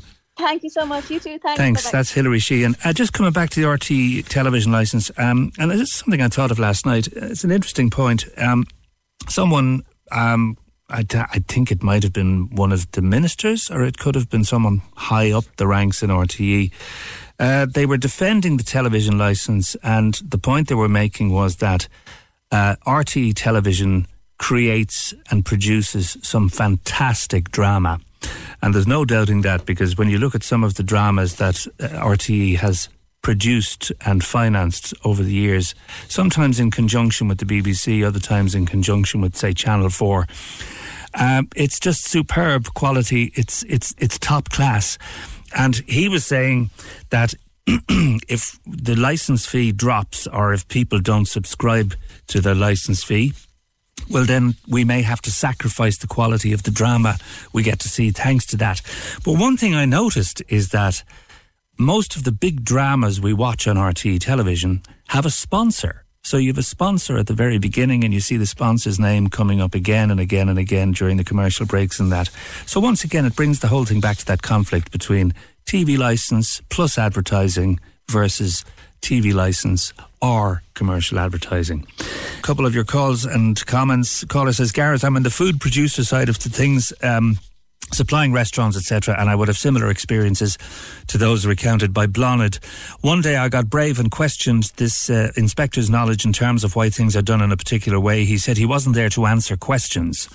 They're coming out of college and I think they have significant gaps in their knowledge. The power they have is awful, though. The amount of paperwork in my office is mind boggling. Thank you for that. Um, another one here from Lisa. She says, Good morning, Gareth. You sounded great. Now, fab to hear you back. I hope you're well in the mend from when I last saw you. If you could shout out a big happy birthday to my mother, Catherine. Happy birthday, Catherine. I'd really appreciate it. Uh, that's from Lisa from Mill Street, who um, uh, I think it's Lisa who was in South Infirmary actually and looked after me so well while I was there. Thank you, and thanks to all of the team in the South, and once again in CUH. I spoke earlier with Blathnaid, who raised the issue of the pressure environmental health officers are putting on small food businesses, and uh, uh, Morris has contacted us. Morning to you, Morris. Good morning, Gareth. Um, you were in the position of environment health consultant for a while, isn't that the case? I was, yeah, for about uh, four or five years. Um, when I left uh, hotels, I became a, a, a, consultant, only working for restaurants and kitchens, etc. Right. And do you agree with Blathnaid's viewpoint on the whole, the severity, as, as as it would be, as it certainly it seems from my perspective, of the inspections of some of the, the, the health officers? Yeah, I, I suppose it's. Uh, I mean, again, I have to uh, uh balance the criticism of some EHOs who tend can be extremely officious um, and quite honestly threatening. Mm. Um, I, I, I, a number of occasions with small uh, restaurants or food producers, um, I would challenge them straight on their demands. And I suppose the best advice I'd give to a small, particularly um, like the, the, the uh, food trucks and, and, stuff, where it's one man or two men shows, um, is to you just be stay calm and you say to the EHO, please put what you're asking me to do in writing. Right. Um, and reference the specific food hygiene regulation that that request is under. And you, you'll often find they go away because it's an, you know, if they feel or they think or they, they want um, uh, something. But if you ask them in writing, um, it puts manners on any demand mm. from any third party. Well, I suppose it adds to their workload in the sense that they then have to confirm in writing the requests they're making. But th- one thing yeah. that, that surprises me, Mars, is the power they have that one individual can, at a moment's notice, shut a small business down. Now, yeah, yeah. Now, I mean, uh, for the purpose of the radio, I won't go into all the details, but mm. effectively, that is the power an EHO has. They can shut your kitchen down. They can shut part of your area down. Now they'll need to go back to their um, supervisor, etc. Um, but you know the way it works is a supervisor will take the um, the word of their subordinate if there's a health risk, and everybody's afraid of making a mistake. So be cautious and shut somebody down. Restaurateurs know that. Um, uh, you know, I mean, I, I had the crazy situation um, um, at times with some clients where when I would do an audit uh, with them, knowing that they're due to get an EHO audit, and I couldn't find anything wrong, we'd go out and we'd smash a tile or something uh, deliberately so that if something could be found, some error, something wrong could be found, so that they wouldn't start diving deeper and deeper and deeper. Because if you look at any company, if you if you go down a, a rabbit hole, you'll find something wrong. Yeah. yeah. You know, I mean, uh, you know, ninety nine point nine percent of restaurateurs want to uh, uh, cook great food and serve it to their customers, and hopefully make a profit. Um, and the EHO should be supporting them, not making their life difficult. But they have that power. I suppose the frustration is I, I work for a lot of the larger businesses, so you know we front up. You know we say, sorry, we're not doing that. Now, what are you going to do? Yeah. Um, you know, because it's a, you know, how far can you go with food hygiene? Well, yeah, let's buy it all in in sealed plastic bags and bung it in a pot of hot water and serve it. Um, you know, so that's not cooking. That's not. That's perfectly safe potentially. Uh, you know, it ruins it ruins the quality. It ruins the, the, the, the individuality. It ruins the entrepreneurship. Yeah, and the experience of, of spending a night in, in a restaurant that you've heard so much about because the food is so uniquely cooked and, and so unique in itself. I mean, I, I wouldn't go to a restaurant if I thought that they're going to pull out a, a bag of uh, of of a hundred burgers that they've bought in wholesale. You you want to see the culinary delight of the chef making the burger because you know they're the best burgers. Totally, totally, and if and they, you know, and they're going to buy it from a, a from a, a safe route, etc., and and handle it properly. So you know, it's about risk. Uh, food hygiene is about um, uh, analyzing the risk of something happening bad, um, and then managing backwards um, there. I mean, I, I famously now, I, I it was my one of my my bones of contentions is I'm a steak tartare man. Steak tartare is raw fillet steak, and EHO after EHO have shut stopped restaurants serving raw fillet steak, and there is no reason to. If I, as a customer, know the risk, potential risk, I choose to buy a steak tartare, which is raw chopped fillet steak. Yeah. Why can't I? Yeah, that's that's the blue steak as they call it, isn't it? No, it's further than the blue. Oh, the blue right, steak okay. is blue steak is ten is fifteen seconds on a hot pan each side. Right. And like steak tartare is minced raw fillet steak with capers and and and and, and raw egg yolk and all sorts of things that potentially could do Huge risk. But if it's if, but if the quality of the ingredients are 100% from reputable, safe suppliers, it's an incredibly safe, lovely, delicious dish eaten across Europe. Yeah. across Europe for Yeah. since time immemorial. Yeah, and and uh, you know, often people wonder about countries like, say, Italy and France, and the way they regulate food. Is it time for a more continental approach? Well, I, I- you know, uh, the, the, the, the, the food hygiene, the safety people will always say, well, risk, risk, risk. You know, but, you know, if, if, if we live on the basis of eliminating all risk, we wouldn't leave our beds. And even then, but yeah, sleeping in your bed could be dangerous because something, the roof might fall in on top of you. That's true. Uh, you know, yeah, we got to take it's a balanced approach. Uh, but the guys who have the, I absolutely hear Blathnaid's um, um, um, frustration. It's the small artisan producers, and it's not just restaurateurs. It's small, tiny food producers um, who don't have the, they can't employ consultants. They, you know, they're they're they're afraid. They are quite simply afraid because the power of the EHO, and if it's not properly used, um, you know, I mean, I would I would always uh, say that uh, to, to to restaurants, work with your EHO, ask them for advice. They're they're actually primarily there to assist and support you in um, operating a safe food business. But there are the outliers, and I hear you with a with a. Is there an organisation? Is there a way to, um, um, um, you know, uh, uh, uh, unobtrusively or uh, uh, put a complaint forward? And uh, maybe you know they just need to speak up a bit more, um, and and and name names if there are. You know, I mean, I knew um, I worked in the south. I won't say where, um, and I knew EHOs who would be a problem. And, and yes, constantly different messages from different EHOs on you know what's their pet hate.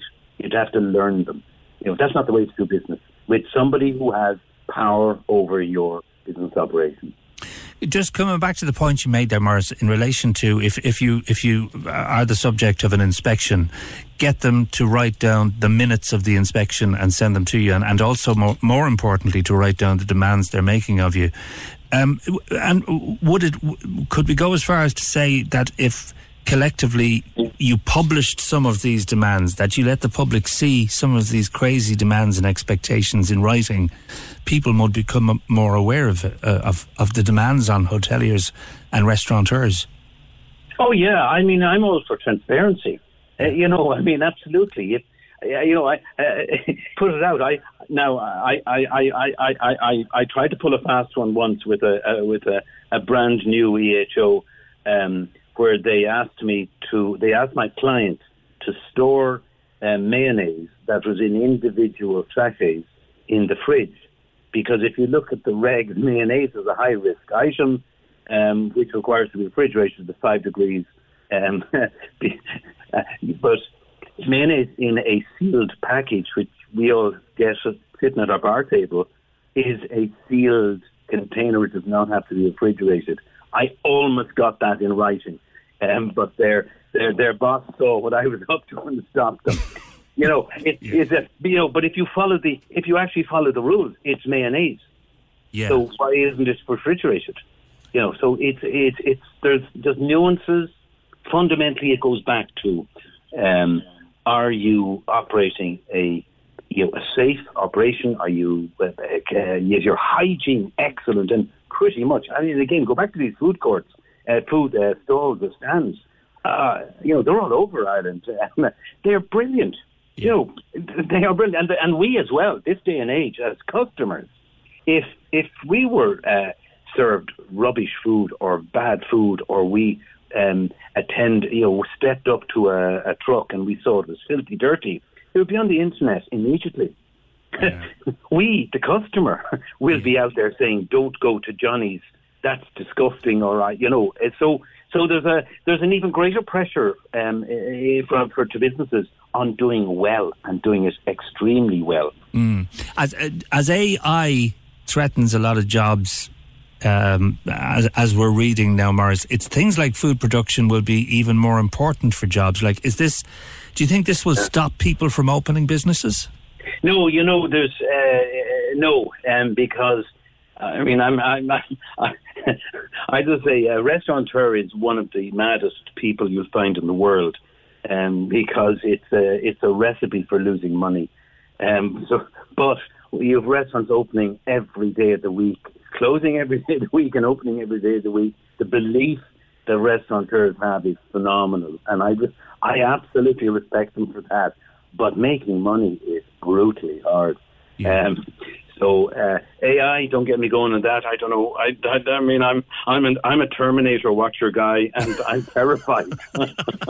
Make, that makes two of us. I'd love to see AI intelligence actually putting your steak tartare together.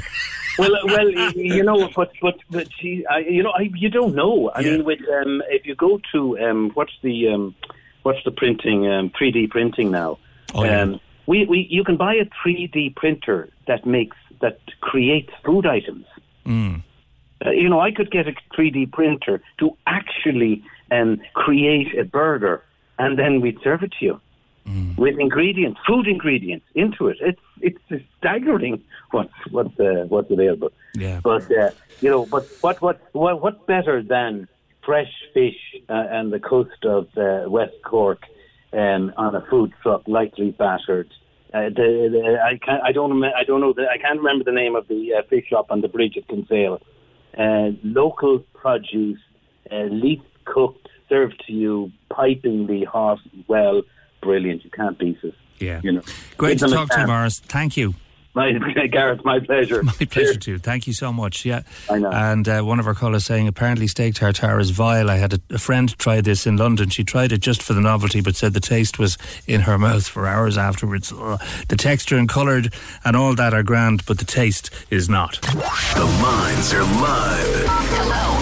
Join the conversation. Call 0818 96 96 96. Text or WhatsApp 083 396 96 96. Email opinion at 96fm.ie. This is the Opinion Line with PJ Coogan. Cork's 96 FM. And don't forget, after the show, every day you can uh, you can go to the podcasts. You can download them um, on Twitter. You can go to uh, various parts of the show, or you can listen to the entire, show from start to finish. Um, if uh, if you, you can't listen to it live. Now, just in relation to some of the items we were covering this morning, uh, we were talking about subscrip- subscription costs and how they add up. Hilary Sheehan joined as freelance web designer, and she was talking about how as a freelancer, uh, in order to be competitive and to be successful, you have to subscribe to a lot of software and that. Johnny Doyle, uh, calling from the UK, I think it is, Johnny. Uh, he says, Gareth, Nitro PDF editor, 20 quid once off, well worth it for the work most people do on PDFs with no subscription. Uh, take the wins. Uh, Libre Office is another one, by the way. Um, it, it was put together to the best of my knowledge, by a lot of former Microsoft workers. So basically, you get a lot of the facilities and a lot of the uh, the programs that you would get on Microsoft, but it's free. It's free of charge. Libre, L I B R E, Libre Office, and it's very, very good. Bernie says in relation to RTE, we were talking about license fees and we were talking about the inevitable return of Ryan Tubridy to his radio show. Gareth, I honestly can't think of one good program that's produced by RTE, and I think there's too much reverence for them in the media. Honestly, you can uh, you have to see it from the listener viewer point of view. There have been so many times that people are told a show is going to be great and it turns out to be cringeworthy. So many times we are told that a presenter is loved by everyone and while we mightn't hate him, he just wouldn't gel with us. I think their lifestyles, their interests and their outlooks are so far away from the people that they broadcast to, it's almost beyond repair, Bernie says. Um, yeah, um, interesting viewpoints in that. Yeah, they certainly are extremely well paid, um, and I. Something I've always wondered about is how someone who is so so well paid, a very very generous six figure salary, and yet they talk live on air on some of their radio shows to people who are living in cars and people who are suicidal because of the debts and because of the conditions that they live in. Um, and one I suppose one comparison I made there recently was that uh, a nurse, uh, a, um, a, general nurse in one of our hospitals is probably coming home with, uh, what would it be? I think their starting salary is somewhere around about 30,000. 30, so take a third out of that anyway. Um, and then you look at the people in RTE who are on 300,000. Uh, it's a considerable difference, particularly when you hear the presenter talking to the nurse. Now, uh, if you would like to give us a shout, please do. We'd love to hear from you. You can call 0818 96 96 96. Text or WhatsApp your messages 083 396 96 96. And the email address is opinion at 96fm.ie. This week is World Breastfeeding Week. Jackie Beamish runs Cork Friends of Breastfeeding. And she wanted to talk about the hurtful comments some breastfeeding mums experience and she's on the line right now. Morning, Jack. Well, thank you. Can I ask you a question first? And this is something that uh, my wife noticed that um, I think it's in Tesco, yes, that you can't use your club card points to buy baby mix, baby food, baby powder. You know the um, the ones yep. that you, you, can actually. Um, so, you, what are your views on that? Well, it's it's actually there's a the World Health Organization has um, a specific code regarding infant formula um, and infant food for under six months. So it's actually against the World Health Organization code to have those products on promotion or to give offers or discounts or promote them in any way. Um, and that's the World Health Organization's view on on regarding supporting breastfeeding moms. Do they give so, a reason for for it? I'm I'm just curious um, I'm not sure. They probably do. I don't know the wording of right. the code exactly okay. offhand. Um, but I suppose the reason is that you know promoting those those products and marketing them like that and giving giving promotional offers it's it's seen to be neg- have a negative impact on people's breastfeeding journeys okay um yeah. you know because a, a, lot of people might say sure look you know it's just easier to do formula especially if you can get it at a discounted rate you know and the reality is that you know newborns need to be fed and they need to be fed frequently regardless of what method you're using to feed them mm. um so so that that for the the club card points and things that's down to the World Health Organization. So it's actually right. it's actually illegal for supermarkets to to give points on them or promote them in any way, um, or you know do a two for one or a discounted offer on them for under six months. Okay, Linda here is saying it's it's rather unfair on parents on mothers who would like to breastfeed but can't because these formulas are quite expensive. But thanks for clarifying that anyway, uh, Jackie. Nice to talk to you this morning. Now, in relation to comments uh, that are hurtful and offensive to breastfeeding mums. Do, do you find do you find this happens frequently? You, in your own experience? Um, in my personal experience, I mean, I have three daughters and I breastfed all of them. Um, I wouldn't have had that many negative comments. I suppose I have a very supportive husband and supportive family members. Um, but through running the breastfeeding groups, breastfeeding support groups, and working with Cuidiú and Friends of Breastfeeding, um, and through my own my own work, I'm a birth and postpartum doula. A lot of moms would get negative comments from from family members like, you know, surely they can't be hungry again. You just fed them two hours ago.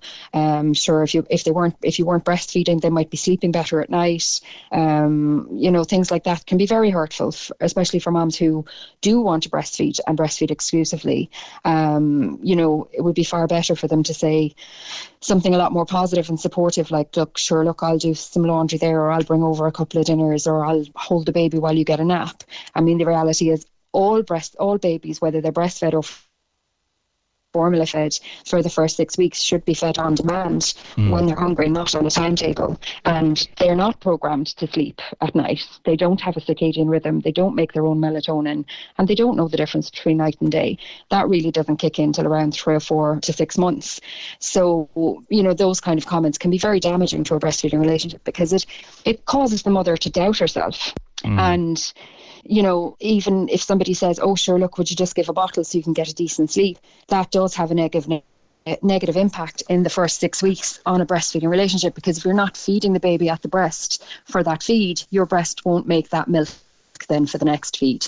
So one one bottle of formula might not seem like a big deal, but it can it's a slippery slope and it can have a very negative impact overall um, because it, it can cause reduction in milk supply. And obviously, then, you know, it, has got a knock on effect of you don't have the milk for the baby, so you give another bottle of formula, then you don't make milk again. So, you know, those comments can be very, very. Um, detrimental to the breastfeeding relationship and the success of a breastfeeding mother. Um, and also, it can have a negative impact on her mental health and her trust in her body. And do they come? Do they come from strangers, or do they come from f- family members and friends, or both? Both, I would think. Yeah, I would say both. Um, so, what sort of a both, comment would yeah. you get from a stranger? Um, I suppose it could be, you know, a, a good a, a, comment lots of people like to ask in the supermarket or whatever when they're cooing over your nice newborn is, are they good? Are they sleeping at night? And it, obviously, they're not sleeping at night. And of course, they're good. They're babies. They don't know how to be bad. They're not out robbing banks, you know. Um, all babies are good in that way. Mm. Um, and I know it's a throwaway comment, but it, it can have an impact. And, you know, if, if you say, oh, sure, I was up four times last night, I'm tired, you know, they could say, ah, sure, you give them a bottle. Do you know? Mm. Like, they'd be sleeping better if you were giving a bottle. But that's not the reality of it with newborn babies. You know, as I said, they're not programmed to sleep at night the way we are. Um, they're they're designed to wake up frequently. It's a protection me- mechanism against SIDS. Yeah. Um, they only have a one hour, forty five to sixty minute sleep awake window. So they're they're meant to be waking up frequently for feeds. Right. So yeah. Yeah. makes perfect sense. One of the comments, and it, it's a very hurtful comment. Would you be more comfortable covering up? It's a very hurtful comment, and it's actually illegal in Ireland to ask a breastfeeding mother to cover up. You can legally breastfeed anywhere in this country, and nobody has the right to tell you you can't. Um, and actually, if you're out in public, say if you're in a restaurant and somebody complains to management about you, the onus is on the manager to say to that person, you, we can't actually ask her to stop or cover up or go into a different room. That's mm. against the law, you know, um, and that can be very hurtful. And I mean, if your baby is latched on um, and you're being discreet, and you can definitely be discreet with breastfeeding. You wouldn't see any more than if somebody was wearing a low cut top or if they were at the beach wearing a swimsuit. Yeah. You know? Mm. So it's, and I mean, they're just breasts. That's what they're meant to be for. They're meant to be for feeding our babies. That's what they were designed for. That's their purpose.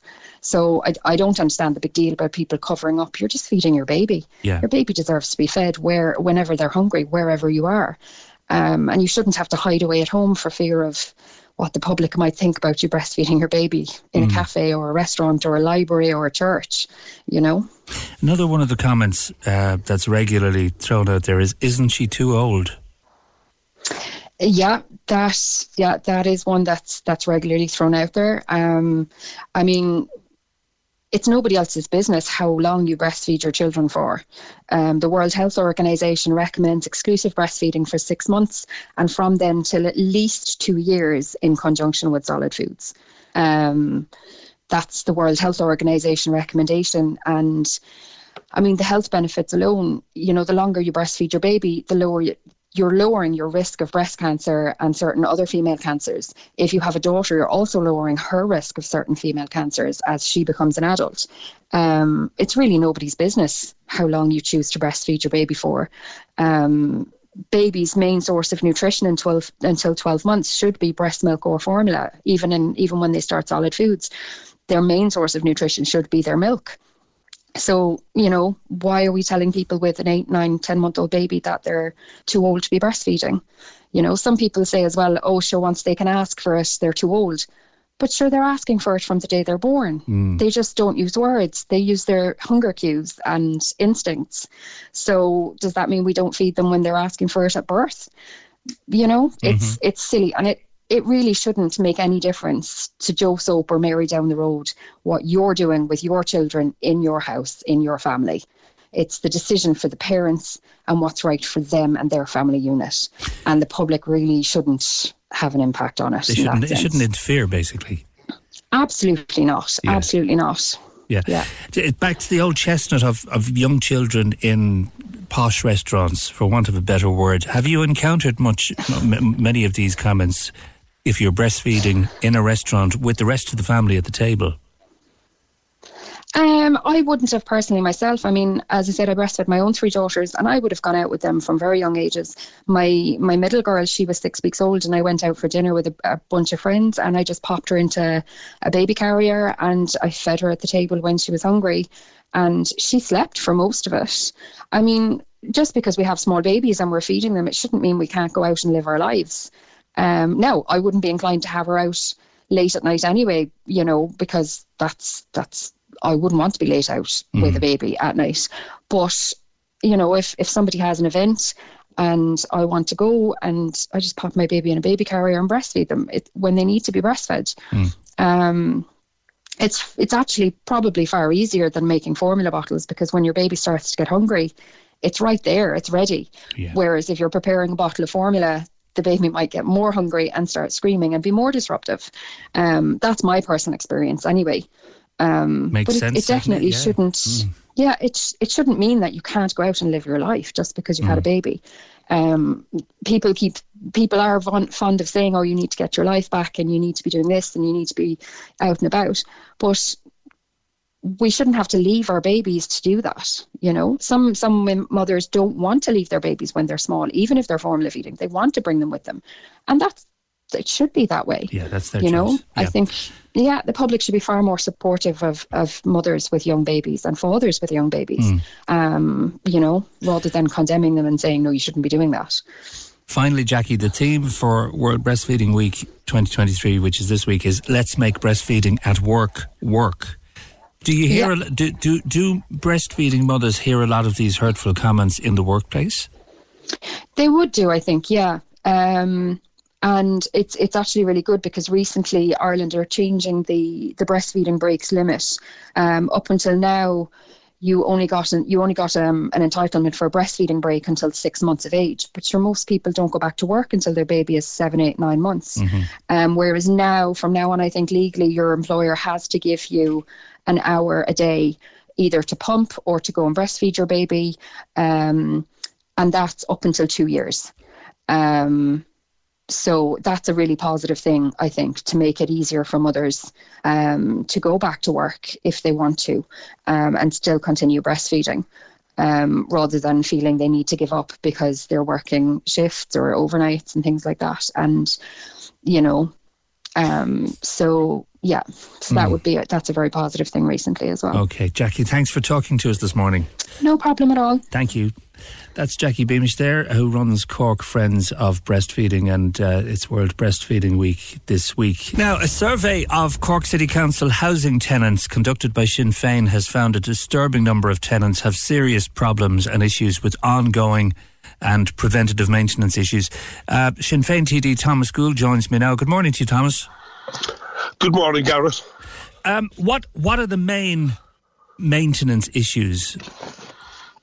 Well, what we've done with the survey, uh, what the survey shows, is that there are huge issues in relation to leaks, dampness, mold, especially um, in attics, in around windows, and in bathrooms. And what's happening then is, and what the survey shows is that 80 87% of people who responded have said that they've experienced housing maintenance issues in the past two years. And of those, 60% said that they've contacted council over 10 times and still no work has been carried out. So what we have is we have people who are in urgent need of housing maintenance repairs and it's not being done and then the situation is getting worse. And people have said that they're, they're cleaning the mold, they're painting over it, but as long as there's leaks getting into the house, and like uh, some of the stories are really horrific, and it's people are really upset because the quality of their life and the conditions they're living in, in some cases, are just deplorable. So the house, basically, in a lot of these situations, is an unhealthy environment for a family to live in. That's right. And what we do know in Ireland, we have a huge uh, amount of people who've got asthma related issues, COPD, and other issues involving um, your lungs, your chest, and to be living in properties that have major issues of mold, dampness, they're cold. You see, the, the, one of the big problems is a lot of the housing stock that Cork City Council has, Cork City Council is over 10,500 houses, but a lot of them were built 60, 70, 80 years ago. And what the survey says, what people said is nearly 80% of people have said there has been no preventative maintenance carried out in their houses. And a lot of these tenants are living in these houses over 10 years, some of them 20, 30, 40 years and not having preventative maintenance.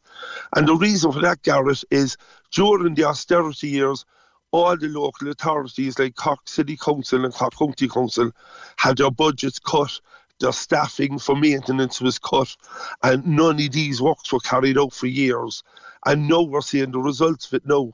And the thing about it then is, if these jobs were carried out at the start, these small leaks had been fixed, uh, houses had been insulated, they would have been actually the repairs would have been quite cheap or would have been quite small. But now, because the repairs have been left for years, these have developed into really much bigger jobs, which will cost an awful lot more money and they need to be done. And what we're saying is we're going to present this report now, this survey, to the council and, and to the Department of Housing. And what we're going to say is in the upcoming budget, there needs to be money allocated by Cork City Council and the government to actually do carry out these repairs. Because it's like Cork City Council is a landlord. Mm. If a mm. private landlord was carrying on like this, they'd be reported to the RTB and they would be or could be taken to court. Like people shouldn't be left in these type of conditions. Yeah, I mean, looking at some of the maintenance issues, you wouldn't leave a dog in some of those conditions. And the problem is, the housing crisis is so bad at the moment, and as you know, you've you've covered it yourself. Uh, it's on it's on the radio, it's on the television every day. People are accepting living in conditions that they shouldn't have to, yeah. and Cork City Council is failing them because, like, they have a duty of care to their tenants. These are tenants who are paying their rent. Some of these tenants are paying big rents. You know, so these aren't people who are looking for renting for free. These are people who are living in houses for years. And like, what people have said, 54% said the maintenance has been going on, issue has been going on for over two years, mm. which means then it's getting worse. And a third of people surveyed said an inspector came out inspected the property, saw the issue, and no one ever came back to them. Even and though they, even though they promised to return and fix the problem, they didn't come back. That's right. That's that's what a third over a third of people have. Mm-hmm. The, the thing we've been in some of these houses when you see the mold and the damp and just the, the, how cold these places are. You know, um, like you hear the minister and the government talking about retrofitting and. Uh, all the money they're giving. Where is the money for, for people who are living in these conditions? Because, like, these are properties that need to be repaired.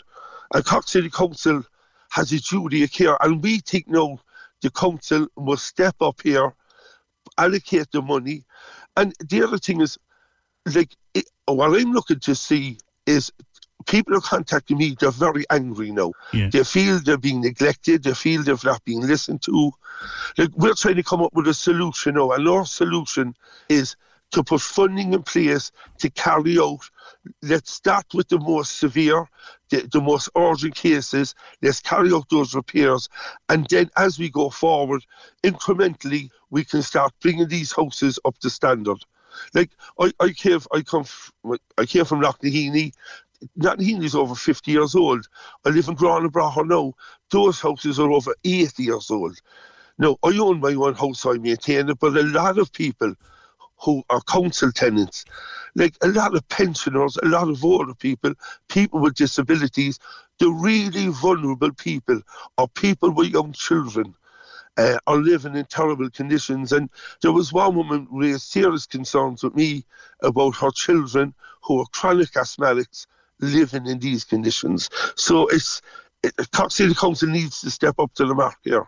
Has Cork City Council just turned its back on these individuals? Because, I mean, a lot of these houses now, Thomas, uh, the, the damage and the, the, the maintenance issues are becoming structural problems that may never be fixed. They may not. It may not be possible to fix them. For example, forty-two percent uh, complained of, of serious damp problems, dampness, leaks, forty percent, uh, windows buckling, broken. Uh, window frames 49%, external doors. So there's a safety problem, security problem there. Um, also, roof problems 23%. Has, has the council just turned its back on, on these residents? You see, the problem here, Gareth, is because of the austerity cutbacks, the council never kicked up and highlighted how under resourced housing maintenance was.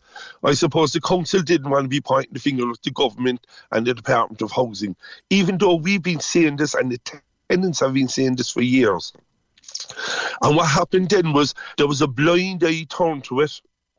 It was brushed underneath the carpet, and as long as people weren't kicking up a fuss, no, there is some maintenance carried out, but the problem is too little and it's too late. Mm. We need a proper plan.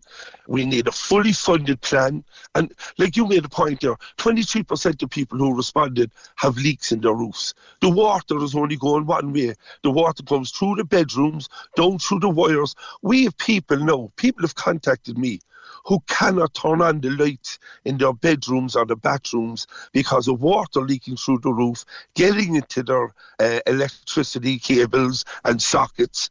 And you've you've had situation where council uh, electricians had to go out and turn off electricity to certain parts of people's houses because it wasn't safe and is not safe because of leaks. Yeah. No, the whole point here is that's not good enough. These the the following day, someone should have been up to their house to repair the leak in the roof, and then like we've had people contacting us who their ceilings have collapsed because of the dampness being there so long that like it's only plasterboard, it's only like that's all your ceiling is, and if you wet that, it just crumbles. And like, to live in those conditions, I was in a house I, I won't say the area where you, you could look up into this into the ceiling. You could there was a hole in the ceiling because of the dampness, and you're looking up into the attic. And this is a lady with three children. Uh, like the, the husband made a point to me, and what a lot of people have told me, a lot of tenants are carrying out the work themselves, and they're spending their own money doing the work. But the problem is a lot of people can't afford to do the work. A lot of people are vulnerable, are old, have young children, and like it's not their responsibility. Cork City Council is the ten, is the landlord, and tenants have rights, and they mm. should have rights. One respondent, Thomas, says, I'm petrified of rats and I can hear them all year round in the attic and cavity walls. We put poison down regularly to no avail. I want out of here more than anything, but I can't get a transfer. And that's what we're finding.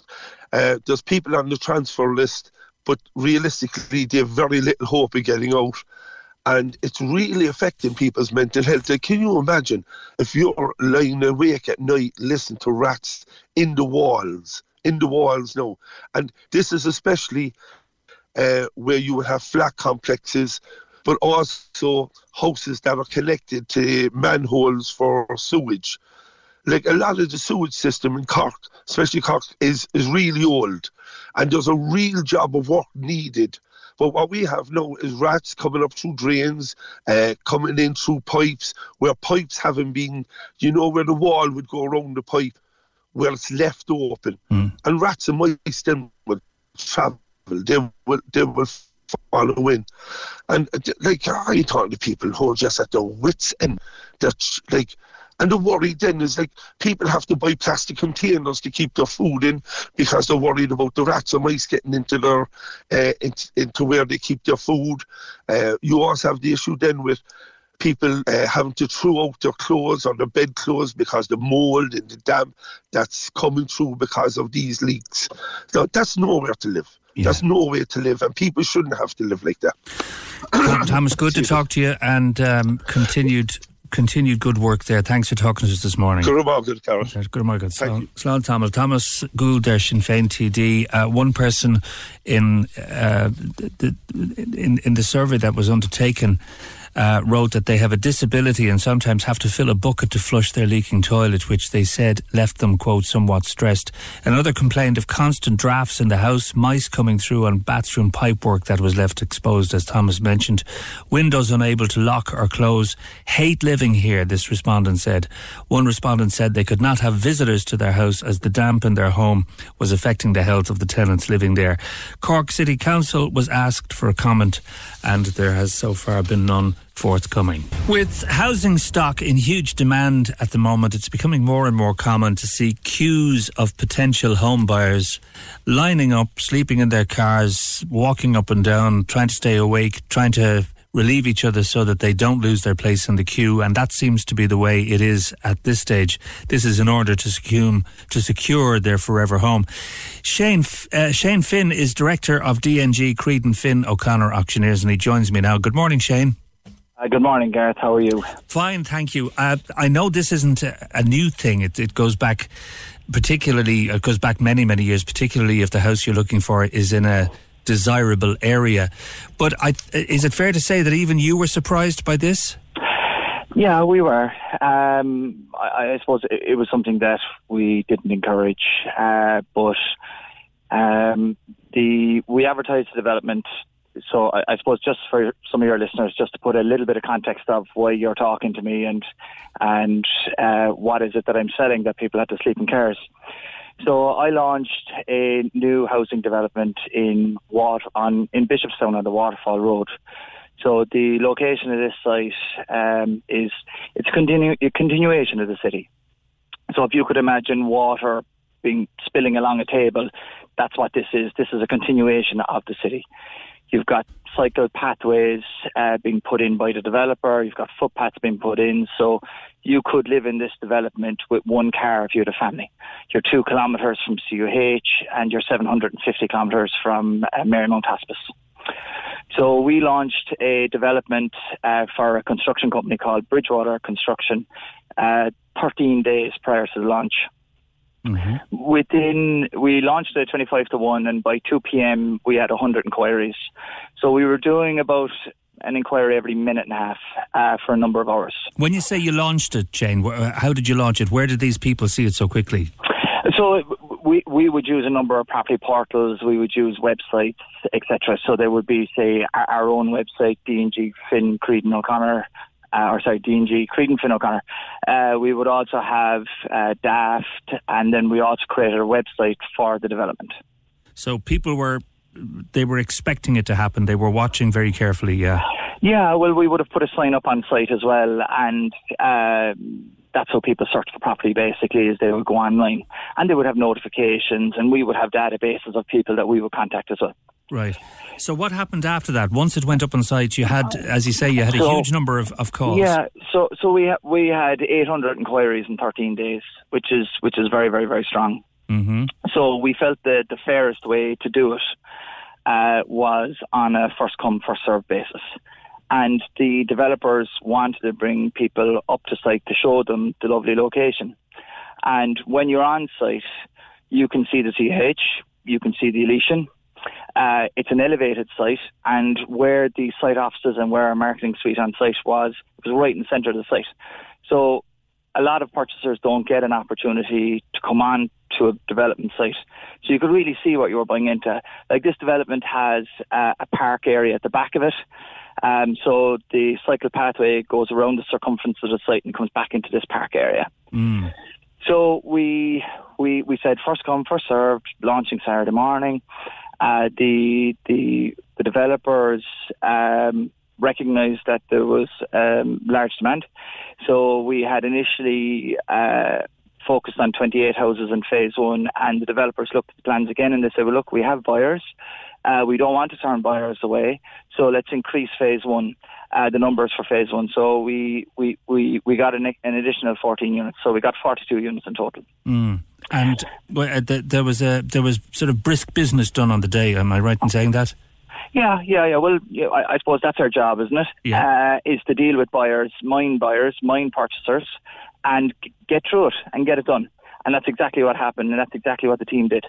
Um, so on five past six on the Friday, I was up there with the the D and G team, and we were walking out how we were going to do it. And I recognised that we had five purchasers at the gate at five past six on Friday. At that's Friday evening, close of business. Yeah, Yeah. yeah, yeah. And So- they, they were they were sitting in their cars, prepared to sleep in them for the night. Yeah, yeah, yeah. Now, I, I, I went down and I started talking to them, and I was obviously very apologetic, and like it was awful. I, I didn't want anybody sleeping in their cars, but I swear to you, everybody was so happy. Yeah. They were so happy. Uh, like the first girl I was speaking to, she said, "I'm doing this by myself. I'm so excited." I asked her what type of house she was going for, and you know we talked about it. And I said, "Look, don't worry, you'll get one. You're you're you're in the queue. You'll be fine." And so the way that we did it was everybody got a number.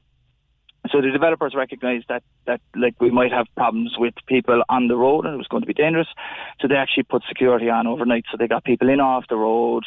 They had you know everybody's details. So you were one, you were two, you were three, etc. You were provided with the number. At seven o'clock we arrived on site. Half seven we opened the the the official launch. Let's say to bring people through. 19 cars turned into 30 cars very quickly. Uh, and in total, we had 66 purchasers that came through on the day to us. Um, some of the purchasers, they weren't ready. Uh, some of the purchasers uh, just didn't have the correct documentation that we needed. So we took all of their details and we said, look, you know, either we don't have what you have now, or what, what you want now, or, uh, you know, you're not ready now. So we have all your details and we'll back to you for phase two. And I would urge any of your listeners uh, to contact us for phase two. If they jump onto our website, they can register. Yeah. But, That- that's that's unbelievable. You sold you you sold all of the forty two units available on Saturday. Yeah, well, you know, we worked hard, like. Yeah. Uh, oh no, I'm but- not. I'm not. Yeah, um, th- th- yeah, this is, and you know, you know, it was. I was it's not there a reflection on you, and- Shane. It's, I'm, I'm just saying well, it's amazing team, that. like I've a, you know, we've a very, very good team in the office, of and and uh, um, yeah, that we, we we were there at seven and we left at half five, and um, nobody took a lunch. And it, it was it was literally uh, we, we stopped at ten o'clock and uh, you you literally ate while you were talking in a meeting and um, we launched at eleven. We had Cork Coffee Roasters up there at nine o'clock for all the purchasers. Um, we tried to feed the purchasers as we were bringing them through. So uh, we had bananas, water, coffee. You know, it, there was a really happy vibe up there, and everybody was so happy. Sweet, Um, a sweet day's business for everybody. That's for sure. well, yeah, yeah, Yeah. but but but you, you, you know, um, you know, there, there's obviously a lot of uh, press about um, you know homelessness in Ireland, Mm. and there's a lot of press about you know people queuing and things, and and it's kind of a, a whitewash answer to say, well, why was there people queuing? uh, because there's a homeless crisis. And uh, of course there is, and of course there is an emergency.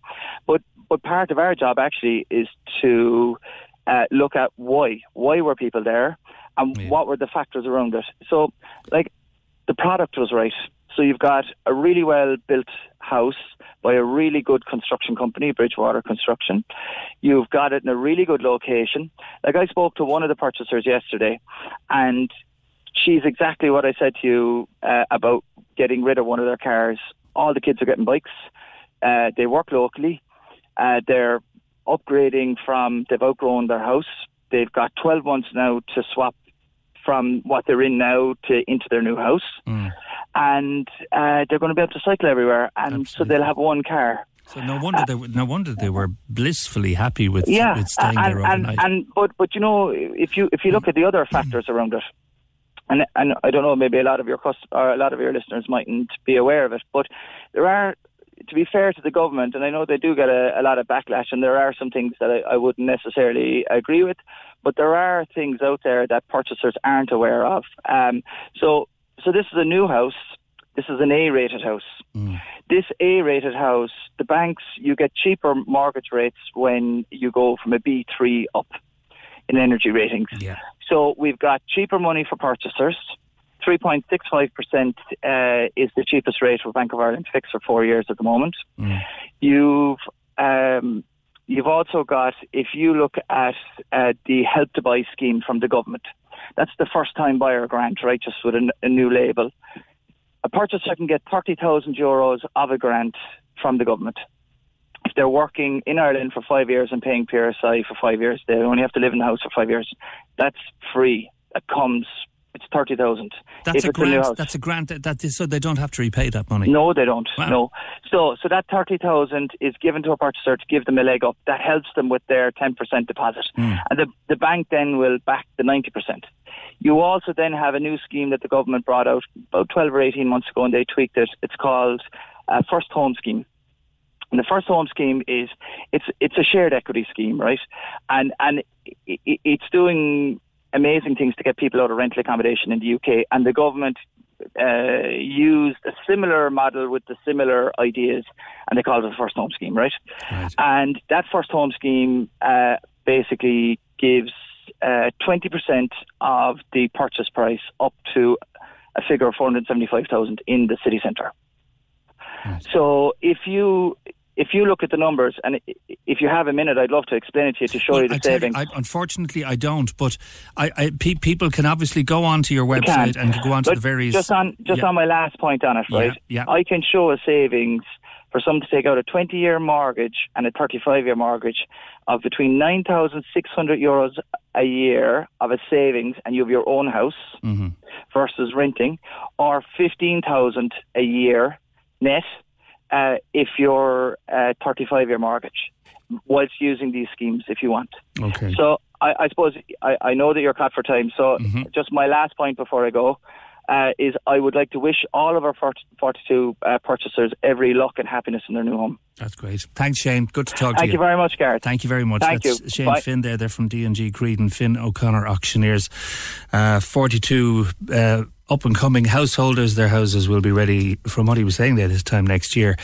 Now, the organisation known as Critical announced it will be joining forces with the National Ambulance Service and providing uh, NAS off-duty responders with the chance to volunteer through the charity local. It's uh, locally. It's a brilliant idea, and um, M- Michael Sheridan, who's CEO of Critical, is on the line now. Morning to you, Michael. Good morning, Gareth. It's it's brilliant. I was reading about it uh, earlier this morning, and it, it, am I right in thinking that what you're doing is that you're asking off-duty paramedics uh, to carry kits with them that will enable them to administer uh, emergency medication and and uh, first aid, basically, if they if they come across an incident. Yeah, so there's already an existing scheme that has been run by the National Ambulance Service. Uh, there were about 150 National Ambulance Service staff, so EMTs, paramedics, and advanced paramedics who were able to avail of uh, response kits and and AEDs or defibrillators to use responding in their local community. Uh, but just due to funding challenges, obviously that that that is as far as it went. Um, we're we're in a position, having come out of being involved with the likes of the air ambulance um, and our rebrand to critical, and that we wanted to continue to work very closely with the National Ambulance Service. Um, and because historically a lot of our other services were ground based, so volunteer doctors responding to the likes of Creeslough last year, um, we started to have conversations with the National Ambulance Service uh, about offering more off duties or more National Ambulance Service staff the opportunity to respond off duty. Um, and the charity then provides those people with a responder bag, a basic life support response kit, and a defibrillator or an AED um, so that then when they're living and working in their local communities, that if there's a, a medical emergency, uh, that they can respond um, and get there hopefully really, really quickly within their local community um, and start to, if it's cardiac arrest, you know, start to help somebody not die to it from it. And if, in the future, if it's things like farming accidents, road traffic collisions, um, that they can get there quickly and, and, and start to, to, to, to start life saving treatment potentially. And are the, the staff keen to, to undertake the, the, the challenge? The response has been huge. So it's it in the next few weeks we'll start to see our first responders who are part of the partnership going live. Uh, you know, we've identified counties that we want to focus on initially, counties that have been historically very good to us. We definitely include Cork in that. Um, and places like Kerry, Tipperary, Waterford, and, and then places we've never really existed as a charity before, you know, in places like the Midlands where there are challenges and, and these are look these are publicly known challenges in in relation to the time it can take somebody to, you know an ambulance to get there.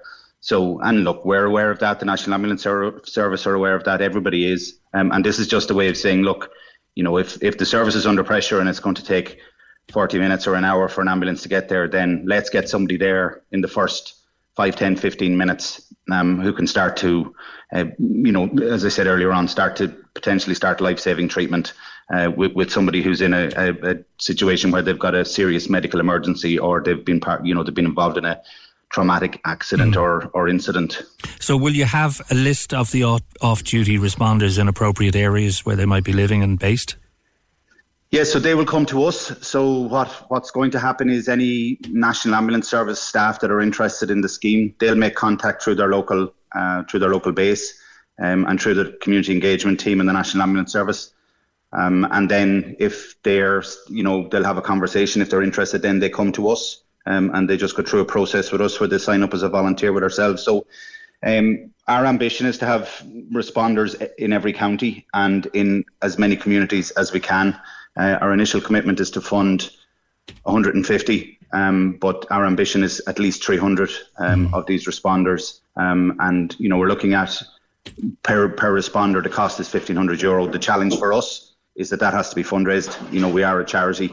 Um, so, you know, we're going to be relying on the generosity, as always, of the public to get behind it um, and of communities um, who want to have these people living in their community so that if there is a, a problem locally, um, that potentially we can be part of, um, you know, saving somebody's life or uh, improving somebody's clinical outcomes um, from an accident or, or emergency situation. Right, and as you said, it's the vital equipment kit to the off-duty EMP, EMTs and paramedics that costs fifteen hundred, isn't it? It is. So the the main cost is in the cost of a defibrillator, um, and people are very familiar with those. Um, you know, they're on lots of walls in, in mm. communities, halls, and GAA clubs around the, around the county and around the country. Uh, that's really the important bit. Um, but it's a very it's a very low cost response uh, to be able to have somebody getting to somebody who who potentially has had a a fall from height or has been involved in a road traffic collision. Um, and you know we're uh, we're looking at our responders being able to and, and being in a position to respond to multiple taskings every year. Um, so therefore, that fifteen hundred euro, you know, we start to see real value in that yeah. in terms of the impact it can have on on local communities. And I'm sure it'll be very very well supported. Michael, thanks for talking to us this morning. Thank you. That's Michael Sheridan, the CEO of Critical. That's just about it. Today's show was edited by Fergal Barry, produced and researched by Richard Vickery. Thanks to Wayne and the desk. We're back tomorrow morning with you at 9.